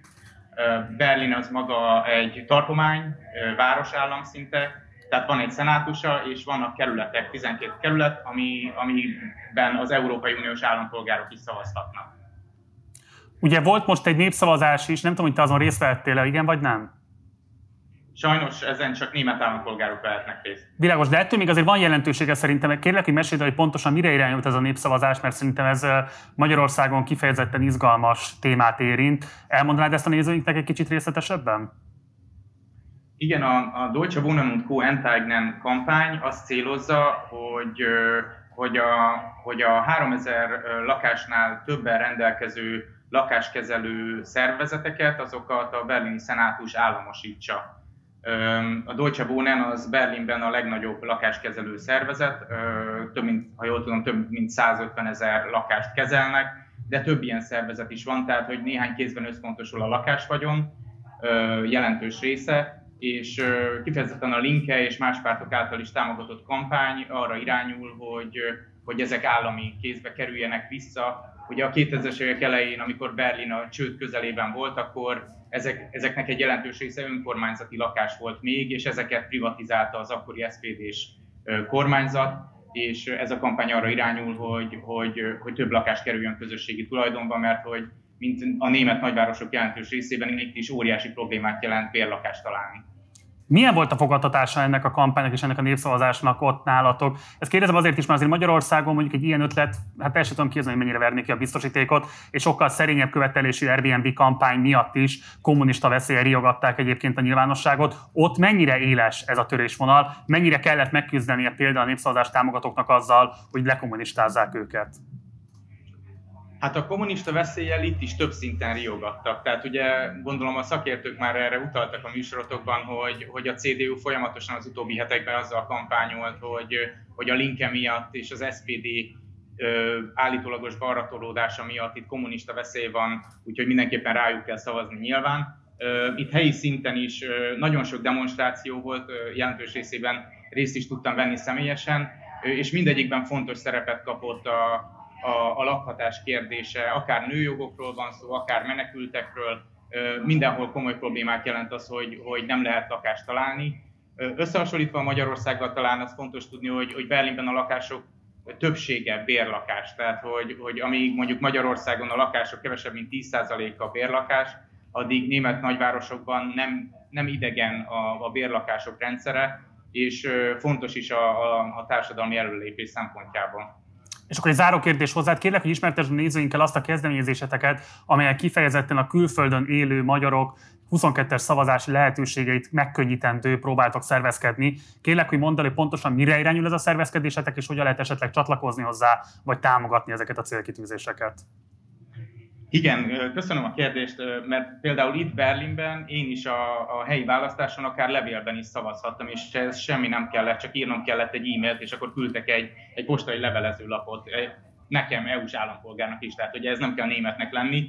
Itt nagyon komolyan veszik azt, hogy, hogy minél kevesebb esélye legyen a vírusnak, és hogy minél többen menjenek el szavazni. És hogy nekünk is ez a célunk, hogy a külföldön élő magyarok minél nagyobb arányban maradjanak kapcsolatban Magyarországgal, és hogy ennek az egyik módja az, hogy részt tudnak venni az országgyűlési választásokon. Nagyon sok embernek ez leküzdhetetlen akadályt jelent, mert több száz kilométert kellene utazni ahhoz, hogy, hogy például Németországban a négy szavazóhely valamelyikén leadja a szavazatát. Vannak mozgássérült emberek, vannak idős emberek, vannak nagycsaládosok, ők ezt nem tudják megoldani. Azt szeretnénk, hogyha, hogyha mi is levélben szavazhatnánk 22-ben, és ezért egy kampányt építettünk föl az elmúlt bőfél évben.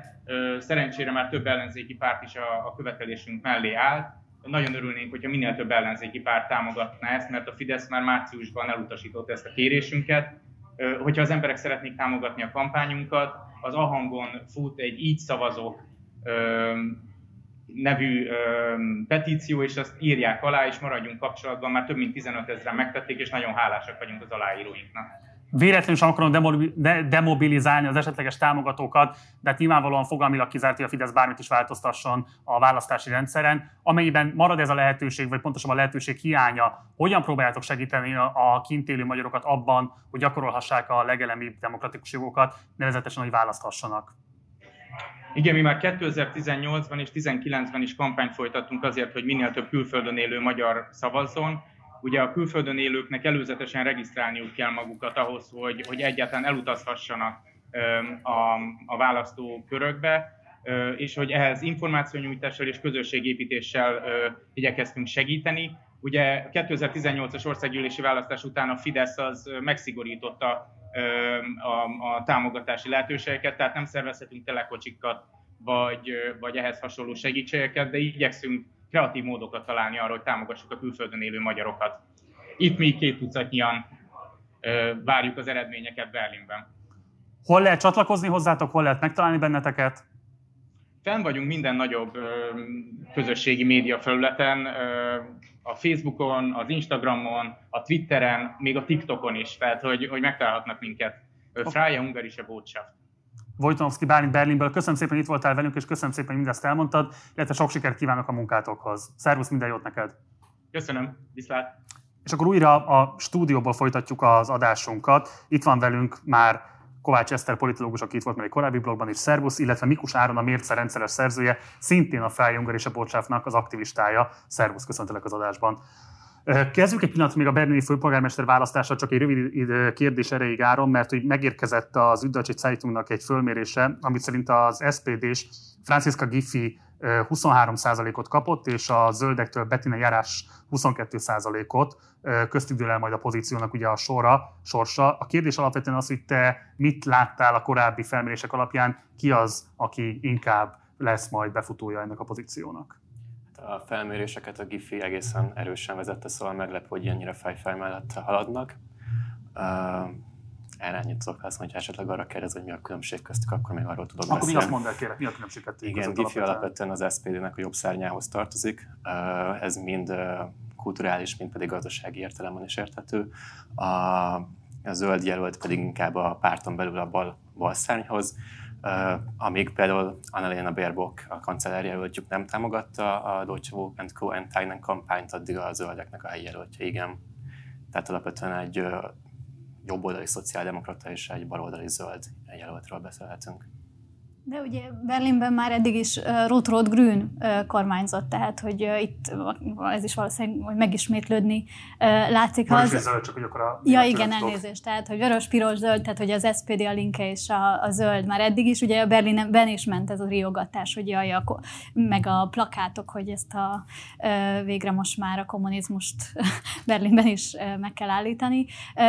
Ami még csak így eszembe jut Gifájhoz, az azért érdekes, meg kapcsolódik a Bérbokhoz is, meg sok mindenhez a kampányban, az az, hogy Gifájtól tavasszal elvették a doktori címét egy plágium botrány miatt, ami a német közéletben rendszeresen előkerül, hogy miniszterek, és ő, ő ugye az, kor, az előző kormányban, nagy koalícióban családügyi miniszter volt, és le kellett mondania, tehát, hogy miniszternek nem jó, de főpolgármesternek jó lesz, úgyhogy igazából az SPD levette, de most elindul, és akár meg is nyerheti.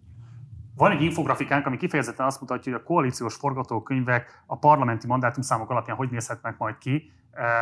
Azt szeretném kérni tőletek, és akkor elsőként Áron hozzád fordulok, hogy kérlek, hogy értelmezze ezt a nézőink számára. ezt most hirtelen nem látom, hogy a Road Road Grünnek megvan a többség. Nem, éppen, hogy, éppen, hogy nincs. nincs. Négy jel, hogyha láttam, négy mandátummal elmarad. Ez uh, Scholznak lesz kellemetlen, mert uh, múlt héten a Bilden zontágnak, tehát a vasárnapi Bildnek uh, nyilatkozott a koalíció, koalíció kötésnek a feltételeiről, amiben ő kikötötte azt, hogy a 12 eurós minimálbér emelés meg kell történnie, valamint a nyugdíjaknak az értékállóságát is szerette volna a koalíciós szerződésbe foglalni, viszont ez a linke nélkül csak a CDU-val, vagy pedig egy Ampel-el, tehát az FDP-vel közösen elég nehezen fog működni. Csak akkor, a, bocsánat, a, a német rendszerben kevésbé járatos nézőinknek mondjuk el, tehát ugye itt a Bundestagnak a mandátum eloszlását látjuk, ugye 756 mandátumot osztanak ki, és 379 kell ahhoz, hogy valaki kormányzó képes legyen, és itt ugye te azt a harmadik opciót elemzed, ami ugye azt jelzi a CDF előrejelzés alapján, hogy négy mandátum hiányozna ahhoz, hogy ez a elő, együttállás meg tudjon valósulni. Eszter? Ez azért is ö, probléma lehet ö, Scholznak, amit ö, az előző szakértők már ö, érintettek, hogy ö, Scholz számára a, az a lehetőség, hogy a balpártal is koalícióra, tehát hogy baloldali nagy koalíciót, vagy tehát linke, zöld, SPD koalíciót tud csinálni, az számára a zsarolási lehetőség lett volna, vagy lenne az FDP-vel szemben, amelyik a hm. Jamaikát, tehát a zöld, sárga, fekete koalíciót a CDU-val preferálja érthető módon, mert jobboldali gazdasági politikájával a CDU-hoz nagyon közel, hogy a CDU-CSU közösséghez, és Scholztól, ha nem lesz meg ez a matematikai lehetőség, akkor elvész az, hogy azt mondhassa, hogy kedves Christian Lindner, te akkor nem leszel, tehát hogy, hogy ha nem jössz velünk a koalícióba, és nem veted magad alá egy SPD zöld többségnek, akkor mi majd egy linkével közös koalíciót fogunk csinálni, amiből te kimaradsz, és az viszont a liberális pártnak az nagyon költséges lenne már csak azért is, mert négy évvel ezelőtt ugye ők borították ezt a koalíciós lehetőséget, és akkor nagyon bezuhantak, tehát ha most az ő saruk lesz, hogy egy ilyen a kommunista veszély úgymond megvalósul, akkor, akkor az neki baj lesz, de most ez úgy tűnik, hogy lehet, vagy hát ez alapján lehet, hogy elvész. Azt tegyük azért hozzá, hogy ezek exit poll adatok, és ugye pont már pár blokkal ezelőtt elemeztük azt, hogy 40%-on nagyjából a szavazatoknak levélszavazatként fog érkezni, ez még például a zöldek, vagy alapvetően a linke eh, helyzetét is még javíthatja, tehát még simán elképzelhető, hogy ezt is össze lehet hozni koalíciós eh, egyvelekként. A, beszéljünk egy kicsit az SPD-nek a balszárnyáról, illetve arról, hogy milyen viszonya van Scholznak ehhez a szárnyhoz. Hogyan lehet leírni az ő párbeli pozícióját, és milyen koalíciókat próbál a párton belül építeni ahhoz, hogy minél jobban tudjon szerepelni, tehát hogyan lehet leírni az ő politikai helyzetkeresését, és akkor elsőként Áron kérlek, hogy te. Hát uh, Scholznak mindig is problémája volt a párton belül balszárnyal, például Hamburgban is, hiszem korábban már volt erről Igen. szó.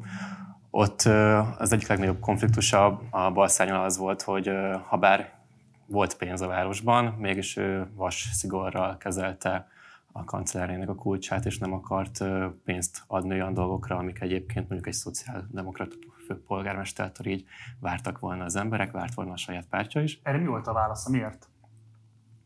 Hát alapvetően ő szeretné betartani ezt a, a hogy mindig legyen elég pénz, szóval hogy ezt a költségvetési fegyelmet. Uh-huh. Oké. Okay. Eszter? Ugye, fiskálisan ö, ö, konzervatív, de ö, az, ö, ugye neki a, a múltjáról azt érdekes tudni, hogy ö, ő még Gerhard Schröder alatt, tehát a, amikor neoliberális oldalra fordult az SPD 98 és 2005 között, ő akkor az SPD-nek a főtitkára volt, tehát hogy ő már akkor is fontos pozícióban volt, és miután, tehát 2005 óta ugye eltelt 16 év, abból 12 évet az SPD kormányzott nagy koalícióban a, a CDU-CSU-val. Az alatt többé-kevésbé, tehát nagyjából a bal szárnyal erről bent a legnagyobb ideológiai csatározás, hogy hogyan viszonyuljunk a Schröderi örökséghez, hogyan viszonyuljunk a fiskális fegyelemhez.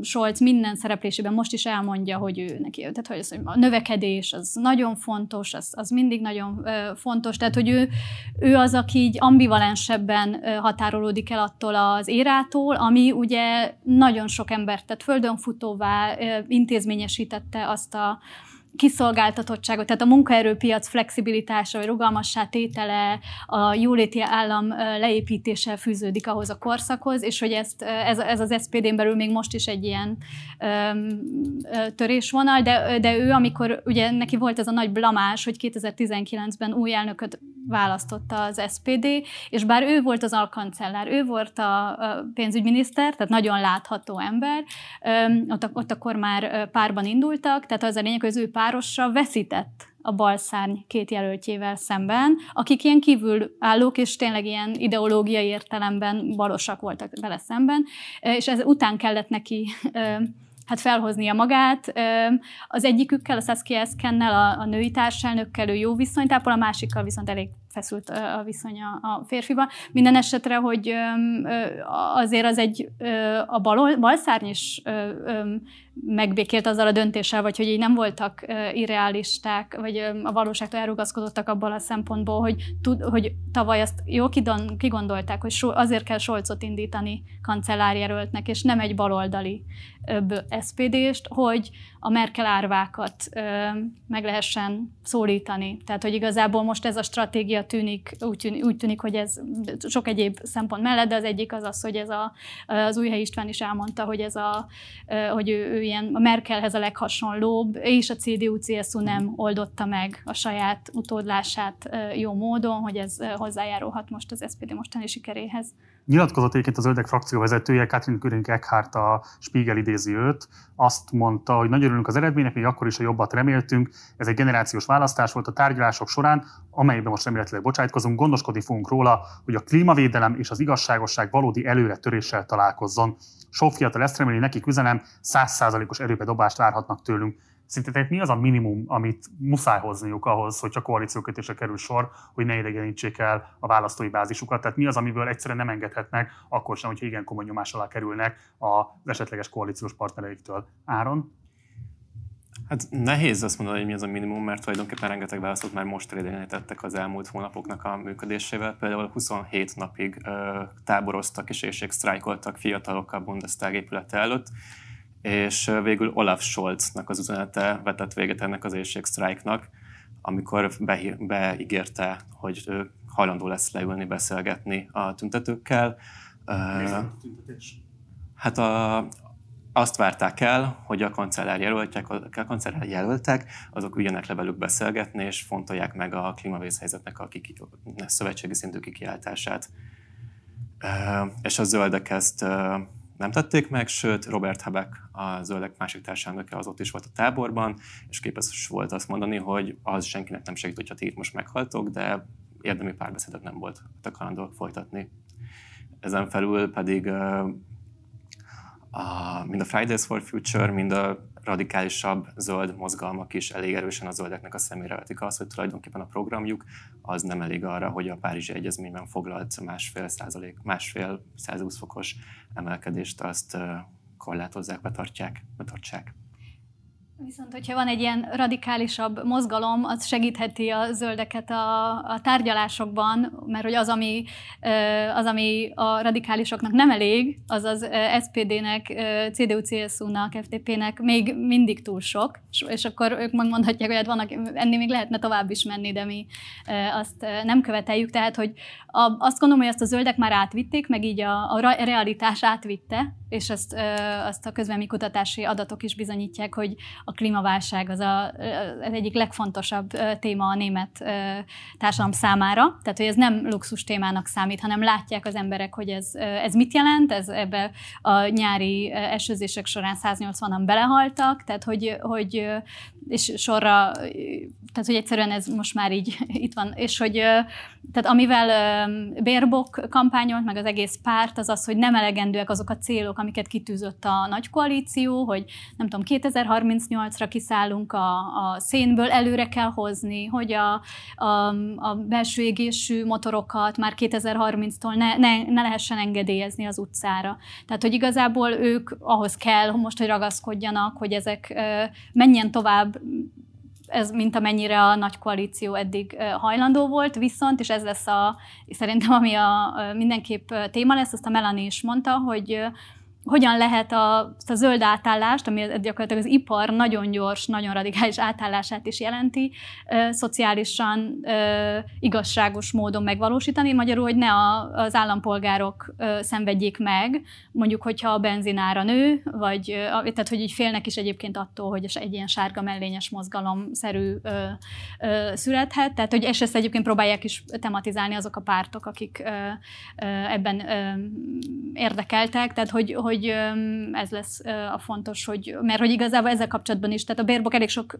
hibát elkövetett a kampányban, de mondjuk azzal kapcsolatban is, hogy ilyen, ilyen nagyon nem, nem törődve azzal, hogy mondjuk ez hogy hangzik egy olyan ember számára, akinek kevesebb pénze van. De ez az egyébként ugye ment is nagyon erősen a zöldek elleni kampány az ipar részéről, ami viszont a kis embereket akarta célozni, hogy ó, Bérbok mindent meg akar tiltani, meg a zöldek az a tiltás pártja, de hogy például a, hogyha az az állítás, hogy hát ne lehessen 30 euróért Majorkára repülni, ugye a Majorka az tipikusan az alacsony keresetűeknek egy elérhető papadossal, és nyilván értjük, hogy miért olyan alacsonyak azok a repülőárak, és ezzel gond van, de hogy ezt ezzel viszont azt mondja, hogy így akkor Lufthansa-val lehessen menni nagyon messze, nagyon drágán, aki megengedheti magának, de hogy mondjuk ez nem biztos, hogy jó irány azok számára, akinek mondjuk van egy hete, és ennyit tud megengedni magának.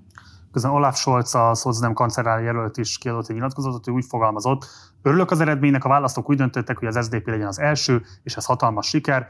Hosszú választási este lesz, de az is biztos, hogy azért szavaztak ránk ennyien, mert változást akarnak a kormányban, és azt is akarják, hogy Olaf Scholznak hívják a következő kancellárt. Ugye Ára már említette a 12 eurós minimálbért, mint egy ilyen nagyon fontos követelést, ami veszélybe kerülhet akkor, hogyha a Linke nem fogja tudni hozni azt a mandátum számot, ami ehhez szükséges lenne. Ti hogy látjátok, mik lehetnek azok a vállalásai, amelyek a legfontosabbak abban az értelemben, hogy a hitelességét, vagy pontosabban a választói bázisát, ami most esetlegesen megképződött mögötte, maga mögött tudja tartani. Tehát mi az, amiből nem engedhet a 12 eurós minimálbér mellett? Áron? Hát egyrészt igen, a 12 eurós. A nyugdíjaknak a kérdése, azt is uh, Igen, hát a Bundestag az legutóbb el, elfogadott egy minimumnyugdíjt, mert hogy olyan szinten nem voltak értékelőek a nyugdíjak, hogy er-, erre volt szükség, valamint az Olaf Scholznak a mostani programpontja az, hogy tulajdonképpen így az értékállóságát próbálja meg, a infláció és egyéb ilyen tényezőknek a hez való igazodását próbálja elérni, azt, hogy a nyugdíjak ezben megmaradjanak. Oké, okay, Eszter? Egyébként a minimálbér sem annyira irreális, hogyha a zöldek benne vannak. Ugye a zöldek is ugyanúgy 12 eurós minimálbért akarnak, tehát hogy ez talán nem elveszett dolog akkor sem, hogyha nem, lesznek bent, nem lesz bent a balpárt. De amiket még Scholz ígért, és egyébként tehát, hogy tőle szokatlan módon nagyon balos ígéretekkel kampányolt, tehát hogy egyébként amiatt is, mert az SPD mindig megkapja, hogy nem, nem, nem pontosan tudni, hogy mi az, ami mellett kiáll, vagy mi a programja, és hogy most próbáltak sokkal több dolgot a, például a plakátokra is kiírni, hogy ezzel kapcsolatban, és az egyik ilyen, ilyen még az a, a a lakhatási helyzet, a, lak, a lakhatási válság, amiről már volt szó, hogy ez mennyire nehéz Németországban, és hogy ugye mondjuk a, míg a bal párt az lakbérplafont akar, ez a, a Deutsche Wohnen and Co. Enteignen, na, ez a baloldali mozgalom, ez azt akarná, hogy elvegyék a tulajdonokat ugye a nagyon-nagyon nagy ingatlan mágnásoktól, és ő meg amellett érvel, hogy egyszerűen lakásépítés, lakásépítés. Tehát, hogy, hogy ezt nagyon ki kell építeni, és ezt ehhez is kell ragaszkodnia. Tehát, hogyha mondjuk ezt a mm, baloldali fordulatot hoz valamennyire ragaszkodna az SPD, az már egy nagy előrelépés van ahhoz képest, amilyennek mondjuk mutatkoztak az utóbbi években. Még ide egy gondolat, hogy tulajdonképpen a zöldek azért is fontos lenne, hogy benne legyenek a kormányban a ilyen szempontból, hogy baloldali fordulat, mivel tulajdonképpen az ő programjuk több esetben sokkal baloldalibb is, mint az SPD. Legyen szó akár arról, hogy mondjuk az újraelosztással milyen szintekig csökkentenek az egyenlőtlenségeket, vagy pedig az, hogy a zöld átállás, mint az Eszter is mondta, hogy ezt ki fogja megfizetni. A Scholz abban reménykedik, hogy ezt majd tulajdonképpen a piac, a magánbefektetők fogják finanszírozni, addig a zöldek azok állami hitelfelvételbe próbálják ezt megoldani. És akkor egy záró kérdés, és egy picit, picit kössük is a magyar kontextushoz a dolgot. Ugye rengeteg szó szokott esni ellenzéki oldalon az úgynevezett Fidesz árvákról, gyakorlatilag szerintem egy döntetetlen, eldöntetetlen az, hogy egyébként létezik -e ez a választói csoport vagy sem. Ugyanakkor a Merkel árvák valószínűleg léteznek, ugyanis az ARD, a Német Közszolgálati Televízió számításai szerint a CDU-tól főleg az SPD-hez vándoroltak a szavazók. Itt 1,4 millió korábbi CDU szavazó lett SPD-s, és a zöldekhez is közel 900 ezeren pártoltak át. Szerintetek milyen mozgatórugók állhatnak azon választók magatartása mögött, akik korábban Merkel támogatták, és most azt gondolják, hogy nekik Laschet nem lehet a választottjuk, és inkább elmentek akár mondjuk a zöld irányba is. Hát Szerintem talán az egyik fontos elem az az, hogy mennyire személyközpontú volt a kampány, ami nyilván ez nemzetközi viszonylatban nem, nem új dolog, hogy így a személyeknek a személye mennyire fontos a párthoz képest. Tehát, hogy végig arról beszéltünk, hogy a Bérbok hibái, Laschet hibái, Scholz kevesebb hibája, vagy nem, nem tett hibákat. Tehát, hogy ez mindenképp szempont. Tehát, hogy Scholz maga is sokkal népszerűbb, mint a saját pártja. Tehát, hogy a, a, a sorra jöttek ki ezek a közvéleménykutatások, hogy kit tart alkalmas kancellárnak a három főjelölt közül, és mindig ő jött ki, még a, a tehát sokkal inkább, tehát a, a másik pártok szavazói között is. A másik pedig, hogy a, a CDU, uh, fú, nem tudom, hol, kezd, hogy, hol voltam a mondatban. Hogy a CDU-hoz, hogy a CDU-tól vándoroltak át a szavazók, igen. rekordszámban a SPD-hez 1,4 mm. millióan, de a zöldekhez is közel 900 ezeren. Mitől lesz egy korábbi CDU szavazóból zöld szavazó? Hát ahogy te is mondod, hogy tulajdonképpen nem CDU, hanem ők Merkel szavazók voltak, akik mondjuk a CDU-nak a saját politikájától képest ezért balra, inkább ugye a társadalmi középhez jobban álltak, de hogyha meg szeretném mondani, akkor én tudom később is. Csak hogy még az az egy mondat ö, ö, eszembe jutott, hogy ö, igazából Scholz azzal is kampányolt, hogy ő az új Merkel. Tehát csak egy ennyi, hogy ő így még a Merkel kéztartását is vette meg. Tehát, hogy ő, ő jeleníti meg a stabil... És nyilvánult meg? Hát azért közben politikáját tekintve, közpolitikáját tekintve azért éresebb állításokat tett, mint mondjuk adott esetben Merkel. Tehát, hogy konkrétan képes volt pusztán csak a szakértő imidzsel, egy visszafogott, hűtöttebb kampányjal, és esetlegesen a kéztartás hmm. másolásával elhitetni azt, hogy ő egy az egyben a Merkel örökség folytatója? Hát, hogy ő az, aki, akinek már van kormányzati tapasztalata, ő az, aki ö, pénzügyminiszter volt, ő végig ilyen nagyon higgadtan beszélt, tehát hogy ezt a, amit így szoktak mondani, hogy a németek nem szeretik a radikális változásokat, és hogy akkor ő az, aki kicsit így inkább a változást képviseli, mondjuk egy lasethez képest, tehát hogy valamivel azért de, előrébb fog menni az ország, de azért annyira nem radikális, mint mondjuk amit a zöldek követelnek. Áron? Igen, és itt az is fontos, hogy tulajdonképpen Scholz az, aki ott volt ezekben az években Merkel mellett, Laschet pedig inkább nagyon sokszor került szembe Angela Merkel-el a például mondjuk a koronavírus válság idején, és egyébként is például Scholznak a kampánycsapatában a támogatói között ott van Friedrich Merz, aki azért a CDU-t egy erősen jobbra tolni kívánó személy. Szóval tulajdonképpen, ha úgy tetszik, akkor a Merkel kormánynak a folytatása is lehet Scholzban valamint még arra válaszolva, vagy folytatva azt, hogy tulajdonképpen ők azért egy, ezek a szavazók a politikai középnél helyezkednek el, alapvetően mondjuk ilyen rengeteg szavazó alapvetően jobb, jobb módú, és számukra a zöldeknek is a... És akkor azért valószínűleg azok után, hogy nincs ott Merkel, nem lehet ezt folytatni, változásra van szükség, akkor már inkább uh, egyfajta inkább Berbokban látták a változást, mint mondjuk Lassetben, és azt, amit számukra egy szimpatikusabb változás, azt, amit a, ugye szépen lassan mindenki ezzel jutott, hogy a klímakatasztrófa az milyen szinteket ölt, és tulajdonképpen a zöldek nek a programja, a zöldeknek való szavazó, zöldek szavazóinak lenni, azért ez nem egy olyan radikális dolog, annak nem kell olyan hatalmas vállalásokat tenni. E, egyszerre lehet elhinni, hogy te teszel valamit a klímáért, hogy te tényleg teszel valamit azért, hogy ne legyen klímakatasztrófa, de közben mondjuk nem kell lemondani a növekedésről, amit mondjuk ugye ígértek a zöldek most, hogy folyamatosan zöld növekedésről beszéltek. És hát az, hogy ömlenek be a hírek, és azért egy dologra mindenképpen szeretném, hogy reflektáltok egy ilyen nagyon rövid, de mégis bővített mondatban, hogy a CDU itt már elkezdett udvarolni a zöldeknek. Ti szerintetek mi lehet az a legfontosabb törésvonal, ami akadálya lehet egy koalíciókötésnek a CDU és a zöldek között? Áron? Hát például mondjuk a szénnel kapcsolatos viszony, és főleg itt a Lassetnek a szerepe nagyon fontos, aki éppen jelenleg már megvan az időpontja, folyamatosan közeledő időpontja a szénből való kiszállásnak, de éppen még falvak kerülnek kilakoltatásra észak Westfáliában, mert szeretnének ott még új szénerőműveket nyitni. De például egyébként ilyen kulturális kérdések is, vagy hát ilyen kultúrharcá emelt problémák, mint mondjuk a tempólimit, a sebességkorlátozás, nyilván nem ezen fog múlni, de ezek ilyen klasszikus ilyen problémák lehetnek. Eszter?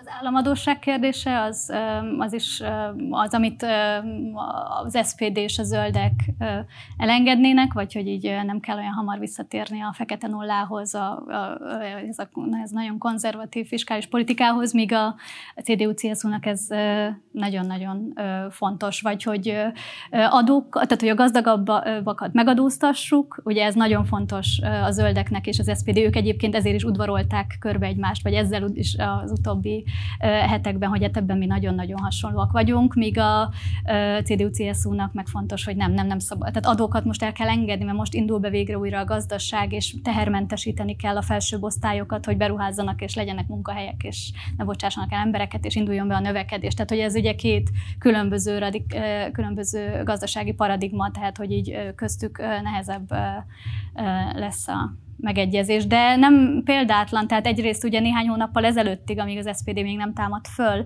eleve mindenki egy CDU-CSU és zöld koalícióval számolt, és több ö, tartományban kormányoznak is együtt, tehát hogy ez nem egy elgondolhatatlan ö, ö, páros. Még egy gondolat, bocsánat, az adókhoz, hogy szerintem nem mondtuk ki még ki, de hogy mind az SPD, mind a Grüne vagyonadót ígér, ami szintén egy vörös posztó a CDU számára. Hát akkor izgalmas holapok várnak ránk. Mikus Áron, a Mérce rendszeres szerző és a Frájunger és a Botschaft aktivistája, köszönöm szépen, hogy itt voltál velünk. Kovács Eszter politológus, neki is köszönöm szépen, hogy itt voltál velünk. És akkor most folytatódik az eredményváró adásunk, és a sokat már emlegetett Ármin Laschet portréjával vagyunk még adósak felétek, úgyhogy most ő következik, utána pedig Gerős Tamással fogok majd beszélgetni. Folytatódik is az adásunk, elviekben itt van velünk Gerős Tamás, közgazdász, a helyzetműhelynek a tagja. Szervusz Tamás, köszöntelek a műsorban. Szervusz, üdvözlöm a nézőket, hallgatókat. Köszönöm szépen, hogy rendelkezésünkre állsz. Kérlek, hogy egy rövid helyzetelemzést adj arról a Merkel éráról, amit ugye azért többször megénekeltetek ti magatok is a különböző elemzéseitekben, publikációitokban. Tehát mit lehet mondani ettől a, erről a 2005-2021 között kialakuló német hegemónia időszakáról? Milyen legfontosabb jellemzői voltak? Mi, le, mi lenne a három legfontosabb jellemzője ennek a gazdasági hegemóniának? Mm. Hát a német hegemónia gazdasági értelemben igazából már Merkel előtt kialakult, ez egy, ez egy elég hosszú folyamat volt. Én azt mondanám, hogy az Európai Unió mai felépítése, különösen a gazdasági kormányzásának a, az alappillérei, alaprendszerei, azok a német hegemóniával összefüggésben fejlődtek ki, főleg az 1980-as évektől kezdve, de különösen a 94-es Maastrichti szerződést követően. Majd szívesen beszélek arról, hogy ennek mik a fő pillérei, mint az Európai Központi Bank felállítása, a Bundesbank hagyományára épül Frankfurtban van a központban magának az eurónak a bevezetése, a versenyjogi szabályok az Európai Unión belül, fő lenyomatai ennek a gazdasági kormányzásnak. Ez igazából a hegemónia nem Merkel idején alakult ki, hanem Merkel idején jutott válságba. Pontosabban a válságnak is már megvoltak az előzményei, de az a modell, ami az 1990-es években így, így megszilárdult, egyfajta Európán belüli munkamegosztás részeként megszilárdult, illetve az Európai Unió külkapcsolataiban megszilárdult, transatlanti kapcsolatokban, az, az több fronton hát kihívásokkal szembesült a 2000-es években. És a Merkel ére azt mondanám, talán a három fő pont, amit, amit itt összeszedhetünk, mind a három az ennek a válságnak a menedzselésére vonatkozik. Gondoltunk akár csak az euró válság menedzselésére Görögországgal folytatott hosszas tárgyalásokon az egész adósságmentő program kialakítására ugye Merkel kancellár nem hogy hatása volt. De ugyanilyen fontos a Németországon belüli gazdasági átalakulás menedzselése, például az ipart érintő világgazdasági kihívások menedzselése, ami nek az egyik ilyen eszkalálódó pillanata, mélypontja az ugye éppen a 2008-2009-es gazdasági válsághoz kötődik, és ezt követően látjuk azt, hogy a német iparon belül egy elég komoly szerkezetváltás alakul ki. Itt járműipart érdemes kiemelni, mert az, az minket is érint. És hát ennek a hatásait ö, kellett, hát itt ugye azért nem csak Merkelnek menedzselni, hanem az egész német modellnek menedzselni, hogy a német modell ez szerint kezdett átalakulni, mondjuk aztán számos hatása volt az, az Európai Unión belüli viszonyokra, csak egy példát mondjak itt, ez, ez kötődik Merkel asszonyhoz is, a korábbi inkább föderális integrációs elképzelés, hogy minél több mindent kell a Európai Unió szupranacionális szerveire rábízni, ez, ez megtorpant a válságkezelést követően. A szupranacionális szervek szakosodtak úgymond a válságkezelésre, például az Európai Központi Bank feladata lett a, a Dél-Európát érintő válság elhárítása, miközben a fiskális, iparpolitikai, külgazdasági kapcsolatok terén inkább a tagállamok kerültek ismét kezdeményező helyzetbe. Ezt Angela Merkel nyíltan hangsúlyozta is, hogy ezt tagállami szinten kell újra rendezni, illetve hát számos ponton az ő politikája is ellentétbe került az Európai Parlamentben lefektetett irányelvekkel, és ez, ez az egész európai gazdasági kormányzást kicsit így a, kormányköziség felé tolta vissza a federalizmus irányába, és itt egyértelműen ez, ez, ez a merkeli politikának volt az egyik része.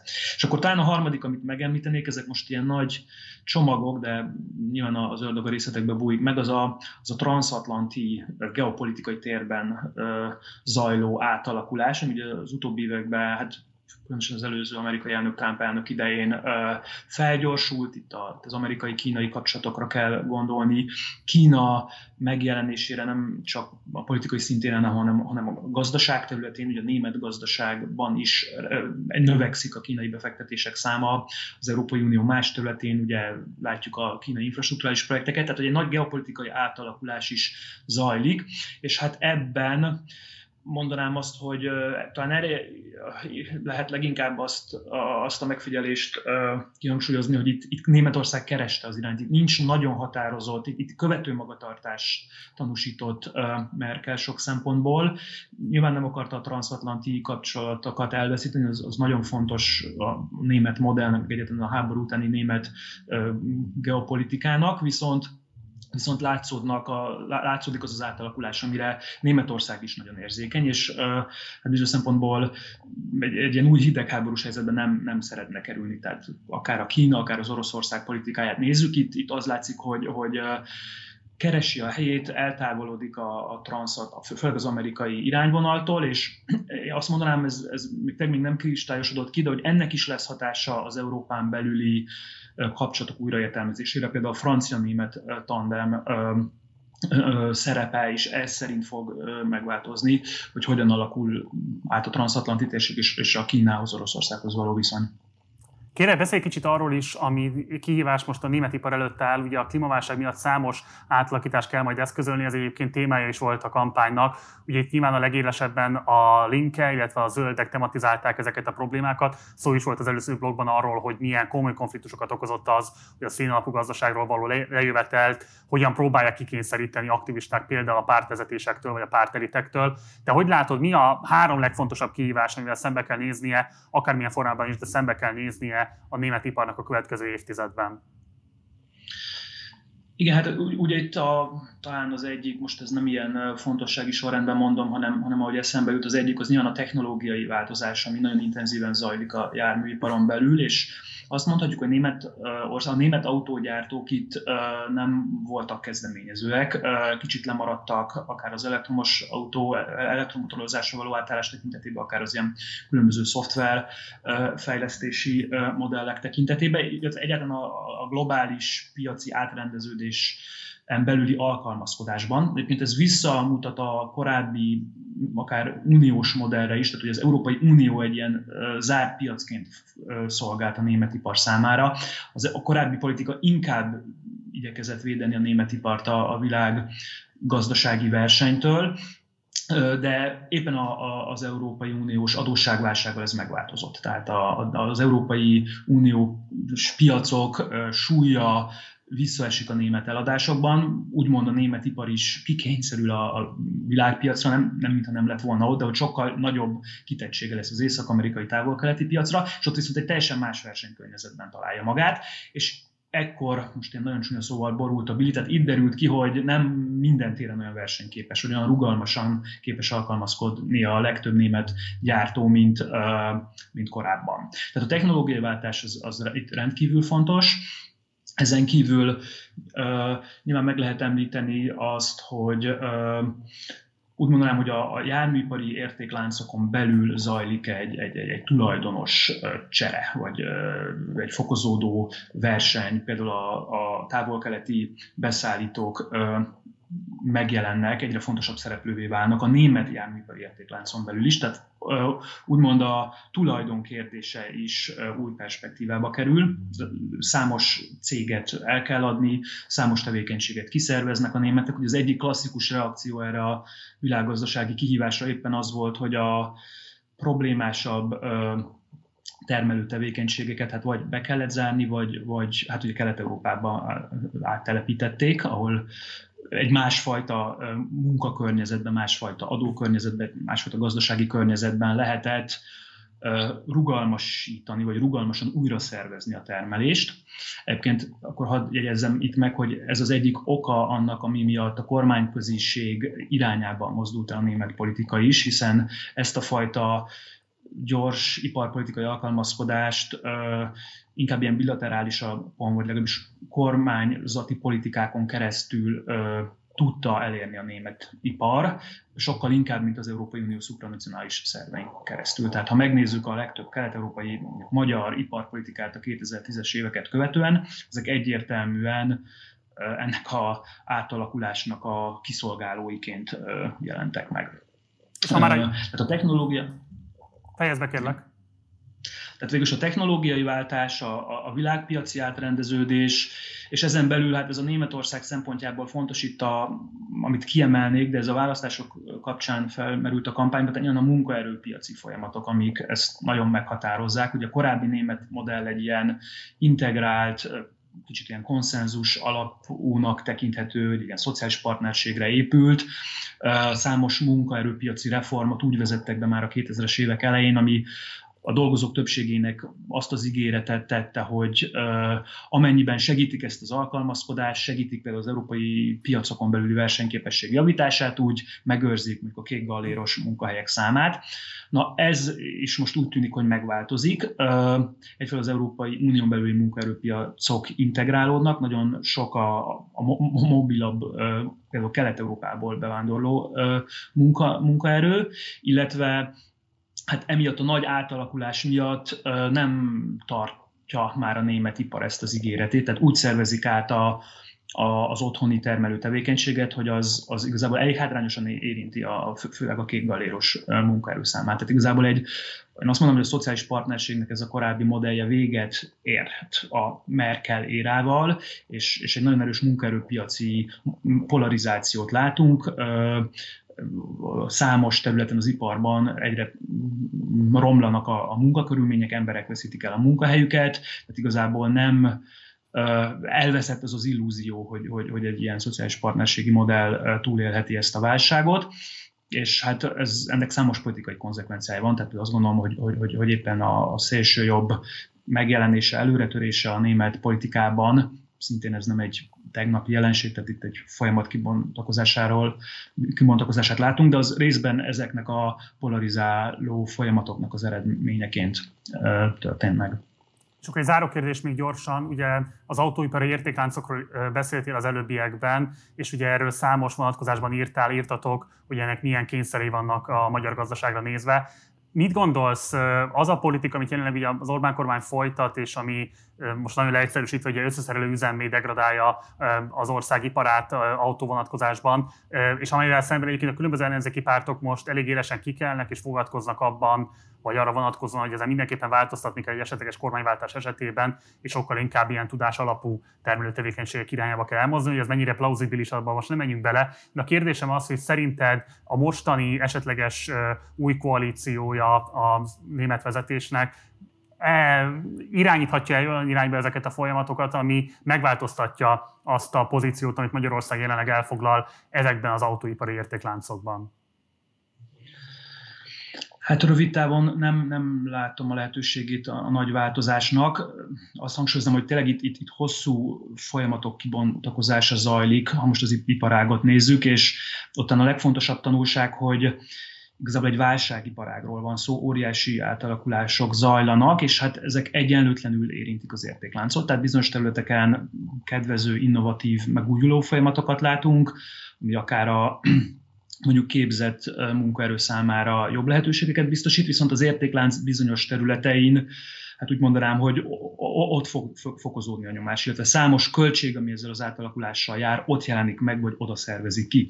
És valóban itt a történelmi örökségünk az az, hogy az értékláncoknak a, alsóbb fokozataira szakosodtak a hazai beszállítócégek, illetve a Németországból kiköltöző cégek vagy tevékenységek éppen azt a szegmest érintik, ahol ez a világpiaci nyomás az várhatóan fokozódni fog.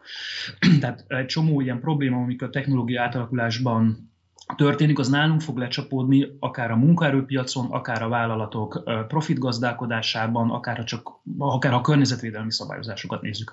Egy példát említenék, ugye ez ilyen szembetűnő párhuzam, hogy Németországban nem csak a szén fontos kérdés az energiállátásban, hanem az atom is. Ugye ez volt az egyik nagy pálfordulása Angela Merkelnek, aki korábban a, az ipar támogatása miatt kifejezetten atompárti ö, hozzáállással rendelkezett a, a, az energiállátás, energiabiztonság kérdéséhez, majd ö, elég hirtelen a, nyilván a, a zöldek Baden-Württembergi előretörését követően át, megváltoztatta a nézeteit, és ugye beindult az Atom Ausstieg nevezetű program, Németország leépíti az atom, atomkapacitásait. És ugye ezzel párhuzamosan látjuk, hogy a szomszédos országok Kelet-Európában, most ide sorolnám Magyarországot is, ugye mind bővítik a, az atomerő kapacitásaikat, és igazából ez nem véletlen, tehát itt arról van szó, hogy a, ahogy a német ipart kiszervezik, ahogy a energiaigényes termelés keletre költözik, úgy szervezi ki Németország ennek az ilyen energia utánpótlását és ellátását is. Tehát a, ennek a térségnek az ilyen új atomkorszaka, hogy kicsit ilyen drasztikusan fogalmazzak, az éppen a német ipar átszervezésének a következménye. Ez ugyanaz a folyamat, mint a német atomaustig, csak ugye a értéklánc másik, másik végén jelenik meg. Tehát egy csomó ilyen probléma, és akkor itt, itt emelném ezt ki kicsit ilyen általánosítva, számos környezetvédelmi kérdés, ami az iparban jelen ismereteink szerint majd, hogy nem megoldhatatlan globális vagy nemzetközi szinten, ebben a német politika könnyen választhatja azt a szemellenzős magatartást, hogy kiexportálja a problémát az értéklánc azon területeire, ami úgymond a saját ország határán kívül van, és ez az ottani politikát rendeli hozzá, hogy ezt, ezt majd kezelje. Úgyhogy ilyen értelemben én azt mondanám, hogy, hogy, hogy itt az egyik fő jelenség talán, ami a, ami a Merkel korszak ö, örökségeként értelmezhető, hogy, hogy tényleg ez az egész ipar regionalizálódott, nemzetközivé vált a korábbi német országi ipari modell helyett, és ezért számos kérdés, számos politikai válasz, számos környezetvédelmi probléma az már nem nemzetgazdaságon belül jelenik meg, hanem ennek az értékláncnak az adott pontján jelenik meg, és ezt politikailag is hát ilyen kormányközi viszonyokban uh, fogják elrendezni. És hát nem ígér túl sok jót, tehát egy, egy somó kérdés majd, amit a német kormány kezelni akart, a környezetvédelemtől kezdve a munkaerőszabályzáson keresztül, a bérezésen át, ennek mind, eznek mind-mind lesznek költségei is, ugye egy, egy nagyon ellenmondásos válság sújtott a termelési rendszerbe vagyunk, és tényleg nekünk az lesz a kérdés, hogy ezek a költségek hol jelentkeznek. Gerős Tamás, közgazdász, a helyzet mi egy tagja. Nagyon szépen köszönöm, hogy itt voltál velünk, és köszönöm szépen, hogy mindezt elmondtad a nézőinknek. Szervusz, minden jót neked! Köszönöm szépen! És a stúdióból folytatódik az adásunk. Itt vannak már a stúdióban a következő blokknak a vendégei. Itt van Győri Gábor, a Policy Solutions vezető, elemzője, szervusz illetve Magyari Péter, a 444 újságírója, szervusz. Szervusz. Két gyors adattal kezdeném. Egyrészt megvan a részvételi arány, ami 77 százalék, négy éve ez ugye 76,2 százalék volt, illetve van egy fél nyolcas projekció az addigi megszámolt részeredmények alapján, hogy mi lehet a végleges eredmény, ezt nézzük meg gyorsan, és akkor ez alapján szeretném, hogyha elsőként tudnátok mondani valamit arra vonatkozóan, hogy szerintetek milyen koalíció kötésekre van a leginkább esély, és akkor elsőként talán Gábor. Hát ez érdekes eredmény, még egy picit más, szorosabb eredményt láttam a két párt között a, az első e, exit polok alapján. Úgy látom, hogy ezzel együtt nem lesz meg egy e, baloldali tehát az, ami az egyik fő téma volt, hogy lesz-e egy piros-piros-zöld koalíció, az most még mindig nem rajzolódik ki ebből az eredményből, ha jól számolom matematikailag. Alapvetően miatt, tehát mekkora eredmények kell rendelkezni ahhoz, hogy ez plauzibilis legyen? Hát erős, erősebbnek kell lenni, mint a másik három pártnak a, ennek a, és ezt most nem tudom, most nem adtam össze a három eredményt, de ez nem biztos, hogy meg lesz. Um, azt gondolom, hogy az lenne, hogyha ez mégis matematikailag összejön, akkor az lenne az egyik várható eredmény. Így viszont nem kérdés az, ami még egy órával ezelőtt kérdés volt, hogy ki lesz a kancellár. Az, az most már sokkal erősebben kirajzolódik. Ugye Ármin Laschet az első pillanatban bejelentette, hogy a CDU-CSU nevében ő szeretne kormányt alakítani, aztán nem sokkal később Olaf Scholz ugyanezt bejelentette az SPD nevében, de akkor még úgy tűnt, hogy 0,2% között mozgott az exit polok alapján a különbség, ami akkor még bármelyik irányba billenhetett, hogyha valóban most már több mint 1% a különbség, akkor az szinte biztos, hogy Olaf Scholz lesz a kancellár. Az egy kérdés, hogy milyen koalíciót fog tudni ebből összerakni valószínűleg a legegyszerűbb a nagy koalíció folytatásán, ezt egy egyik nagy párt sem szeretné, de nyilván az SPD-nek az most egy sokkal kedvezőbb felállás alatt sikerülhetne, hogyha Olaf Scholz lesz a kancellár. Péter? Ez a fő kérdés, hogy hajlandóak lesznek-e ők kettesben folytatni úgy, hogy először ö, megfordul a szerepkör, és a szozdemek adják a kancellárt. Ö, Másik lehetőség pedig, tehát van még két olyan lehetőség, ami sokszor szóba jön. Ha jól számoltam az előbb, akkor simán kijön a zöldek, FDP, szociáldemokraták hármas, ez is működőképes lehet, illetve hát még az is lehet, hogyha hiába van meg a szozdemeknek és a kereszténydemokratáknak kettesben is a többségük, bevesznek még valakit maguk mellé, hogy az egész... Tehát azt mondhassák, hogy nem ugyanaz folytatódik tovább, mint ami eddig volt. Ha már eszembe egyébként pont egy friss hír, hogy Christian Linner, az FDP elnöke, tehát a liberális párt elnöke a CDF-en az ottani közmédiumon úgy nyilatkozott, hogy nem tartja kizártnak, hogy beszállnának egy jamaika koalícióba, így, így fogalmazott. Ebben a valószínűbb, hogy a terveinket meg tudjuk valósítani, az SPD túlságosan balra áll a középtől hogy milyen koalícióban szállnának be az FDP? Egy Jamaikát. Jamaika koalícióban, igen. Hát az látszott a kampányban, az erősen kijött, hogy balra csúszott a hangnem, a, még azzal együtt is, hogy Olaf Scholz személyében egy viszonylag centrista jelölt elindult az SPD, de hogy balra csúszott a hangnem, és egyébként így a kancellárjelöltek vitájában az is elég egyértelmű volt, hogy a, a a szociálpolitikai kérdésekben mind Olaf Scholz, mind Annalena Baerbock a zöldek jelöltje jelentősen balra állt most a CDU-tól, tehát ott volt egy törésvonal, méghozzá olyan törésvonal volt, hogy kettő az egy ellen. Tehát a zöldek is nagyon sarkosan szociálpolitikai kérdésekben, néha még az, az SPD-nél is erősebben állást foglaltak, hogy egy szociális politikát szeretnének, szociális és zöld politikát, és ebben nagyon sokszor összhang volt. Tehát az úgy nehezen képz... Tehát, hogy ez most egy jelenleg Nehezebben képzelhető az a koalíció, ami az egyik megoldás lehetne, hogy az SPD a zöldekkel és az FDP-vel együtt, mert viszont a gazdaságpolitikai és a szociálpolitikai kérdésekben az FDP jobbra áll a CDU-tól. Tehát lényegében most már az FDP lett a CDU-nak egy picit a gazdaságpolitikai jobb szárnya, azok a szavazók, akik egy picit csalódottak, a jobboldali szavazók, akik csalódottak a CDU-ban, de nem akarnak a szélső jobb felé menni, azok az FDP-nél kötnek ki, tehát az most úgy nehezen állna össze. Van még egy másik ábránk, azt nézzük meg gyorsan, ez szintén a CDF publikálta. Az exit pollok után csináltak egy felmérést arra vonatkozóan, hogy az eredmények fényében ki kit szeretne kancellárnak látni, és hát ebben magasan Olaf Scholz vezet 48%-kal. Jó, térjünk át egy picit a Merkeléra és a magyar jogállamiság értékelésére, és egy picit beszélgessünk a magyar vonatkozásokra, egy esetleges Scholz kormányzat esetében is, de először tényleg térjünk ide vissza, hogy mi jellemezte ezt a 2010 utáni magyar-német viszonyt, mennyiben helytállott ténylegesen az a kicsit sommás megítélés, hogy Angela Merkel szemet hunyt a különböző jogállamisági leépítések felőtt, amiket Orbán Viktor gyakorolt, kormányon, egész egyszerűen azért, mert ez volt a német gazdaságnak az érdeke, hiszen rendkívül tőkebarát szabályozás jellemezte a magyar munkaerőpiacot 2010 után, akár a munkatörvénykönyvét, hogyha nézzük, akár a rekord alacsony társasági adót nézzük, akár a kiemelt kormányzati támogatásokat nézzük, tehát hogy egész egyszerűen nagyon jól lehetett keresni a német iparnak Magyarországon, és ezért belefért az, hogy itt egy kicsit lekevertek, a, vagy letekertek a jogállamisági kérdésekben. Ez egy sommás ítélet, vagy azért van benne igazság? Mit gondolsz erről, Péter? Egy kicsit sommásnak érzem, mert ez nem Magyarország specifikus. Ez a külpolitikai hozzáállás a német kormánytól, a Merkel kormányoktól. Megnézzük, ők nem moralizáltak olyan nagyon sokat, soha senkivel szemben sem. Kínával szemben sem, Oroszországgal szemben sem. Itt utoljára a német kormány a Milosevic rezsimmel szemben vett fel egy nagyon határozott pozíciót, de akkor nem kereszténydemokrata vezetés volt Németországban.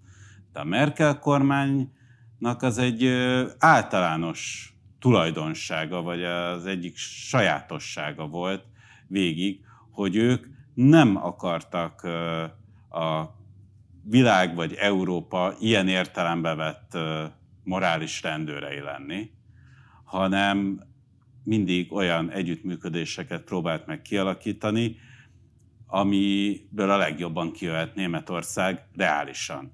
Merkel erről egyszer egy interjúban nyilatkozott is, amikor azt mondta, hogy ő mindig azt nézte, hogy az adott konkrét lehetőségből mit lehet kihozni Németország számára, ami a lehető legjobb. És voltak arra példák persze, hogy morális kiállásokkal, mutatta, hogy szerinte mi lenne a helyes irány, de az nem nagyon volt jellemző, főleg nem, hogy nyíltan szorongasson másokat. És még egy fél mondatot hozzátennék ez, azért mindent mégsem lehetett. Tehát az Európai Néppártból valahogy kikerült a Fidesz.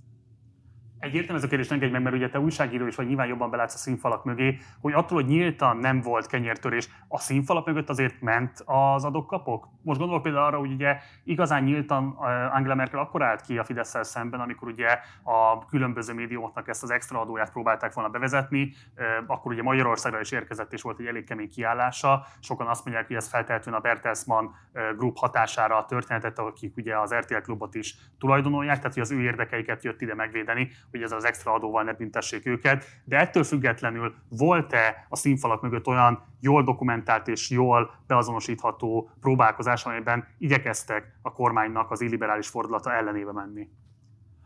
A menekült kvótás rendszer nagyon határozott magyar visszautasítása esetén például azért volt erős próbálkozás arra, hogy felpújítsák a magyar álláspontot.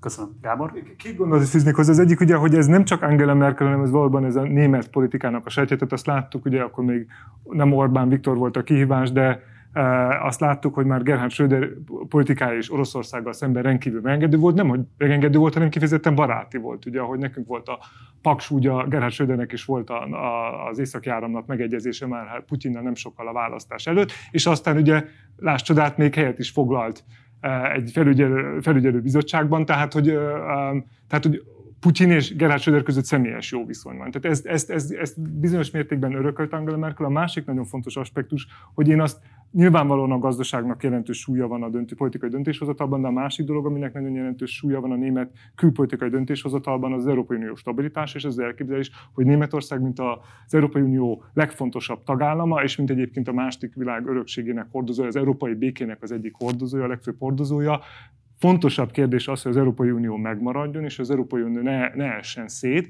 akár olyan áron mondjuk, hogy autoritér rezsimek épülnek Kelet-Európában bizonyos korlátokon belül, mert ha elkezdjük ezt szétboncolgatni és szétszedni, akkor az egy olyan centrifugális erő lehet, az egy olyan szétszedő erő lehet az Európai Unióban, mert már senki nem tud kontrollálni, és a németek olyan, a német politika olyan játékot nem fog játszani, aminek a vége az lehet, hogy az Európai Unió összességében destabilizálódik, akkor inkább elfogadnak ilyen kompromisszumokat, lenyelnek békákat. Tehát ők elsősorban mindig az Európai Unió érdekeit fogják figyelni, és csak másodszorban azt, hogy mi történik Magyarországon. Beszéljünk kicsit arról, hogy mit jelent Magyarország számára az, hogyha Olaf Scholz lesz az új kancellár. Ugye itt pont Újhelyi István, az MSZP EP képviselő jelentkezett be Berlinből, az SPD székházából, és ő elég élesen kijelentette azt, hogy reménykednek abban, hogy Olaf Scholz ténylegesen beleáll majd ebbe a konfliktusba a magyar kormányal még a választások előtt, és ez kifejezetten hathat is majd, hát nem csak a magyar-német viszonyokra, hanem kifejezetten adott esetben a választási eredményekre is, a Fidesz kárára. Mennyire megalapozottak ezek a remények? Tényleg várható-e az, hogy ha lesz egy szocdem kancellár, akkor ő sokkal élesebben föl fog lépni, pláne vállal adott esetben egy ilyen királycsinálói szerepet a választások környékén. Péter? Magyar ellenzék helyében nem építenék erre nagyon komoly reményeket. Egyrészt simán lehet, hogy a koalíciós egyezkedés elhúzódik januárig, februárig, mire lesz egy új külügyminiszter, addigra lemennek nálunk a választások.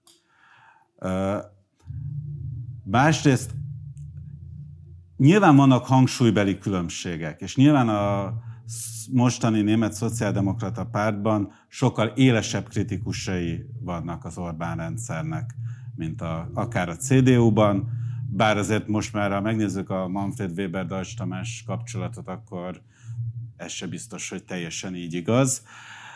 De tény, hogy a Szozdem pártban van egy nagyon erős ö, olyan dinamika, hogy az Orbán, amit csinál, az borzasztó. De hát azért eddig is a Szozdemek vitték a külügyi tárcát és olyan nagyon nem büntették, vagy támadták, vagy ásták alá az Orbán rendszer, legalábbis erre nem látunk nyomot. Egyetlen egy dolog jutott még eszembe a, a beszélgetés közben az előző kérdésedre, hogy volt-e odakoppintás nyom, amikor a Gruevskit kioszta a magyar diplomácia Macedóniából, akkor az a német közszolgálati csatornán jelent meg, hogy itt a magyar külügy rendszámaival közlekedő autók hozták őt ki. Hm. Tehát itt ez lehetséges, hogy egy ilyen szintén egy ilyen odacsapás, vagy egy jelzésértékű gesztus volt. Tehát eddig is a szozdemek vitték a külügyi tárcát, eddig se voltak annyira kemények az Orbánnal, és azért Németország ilyen értelemben egy lassan mozgó hajó, nem kapkodnak, és még egy dolog, egyébként olyan nagyon-nagyon durva eszközeik nincsenek.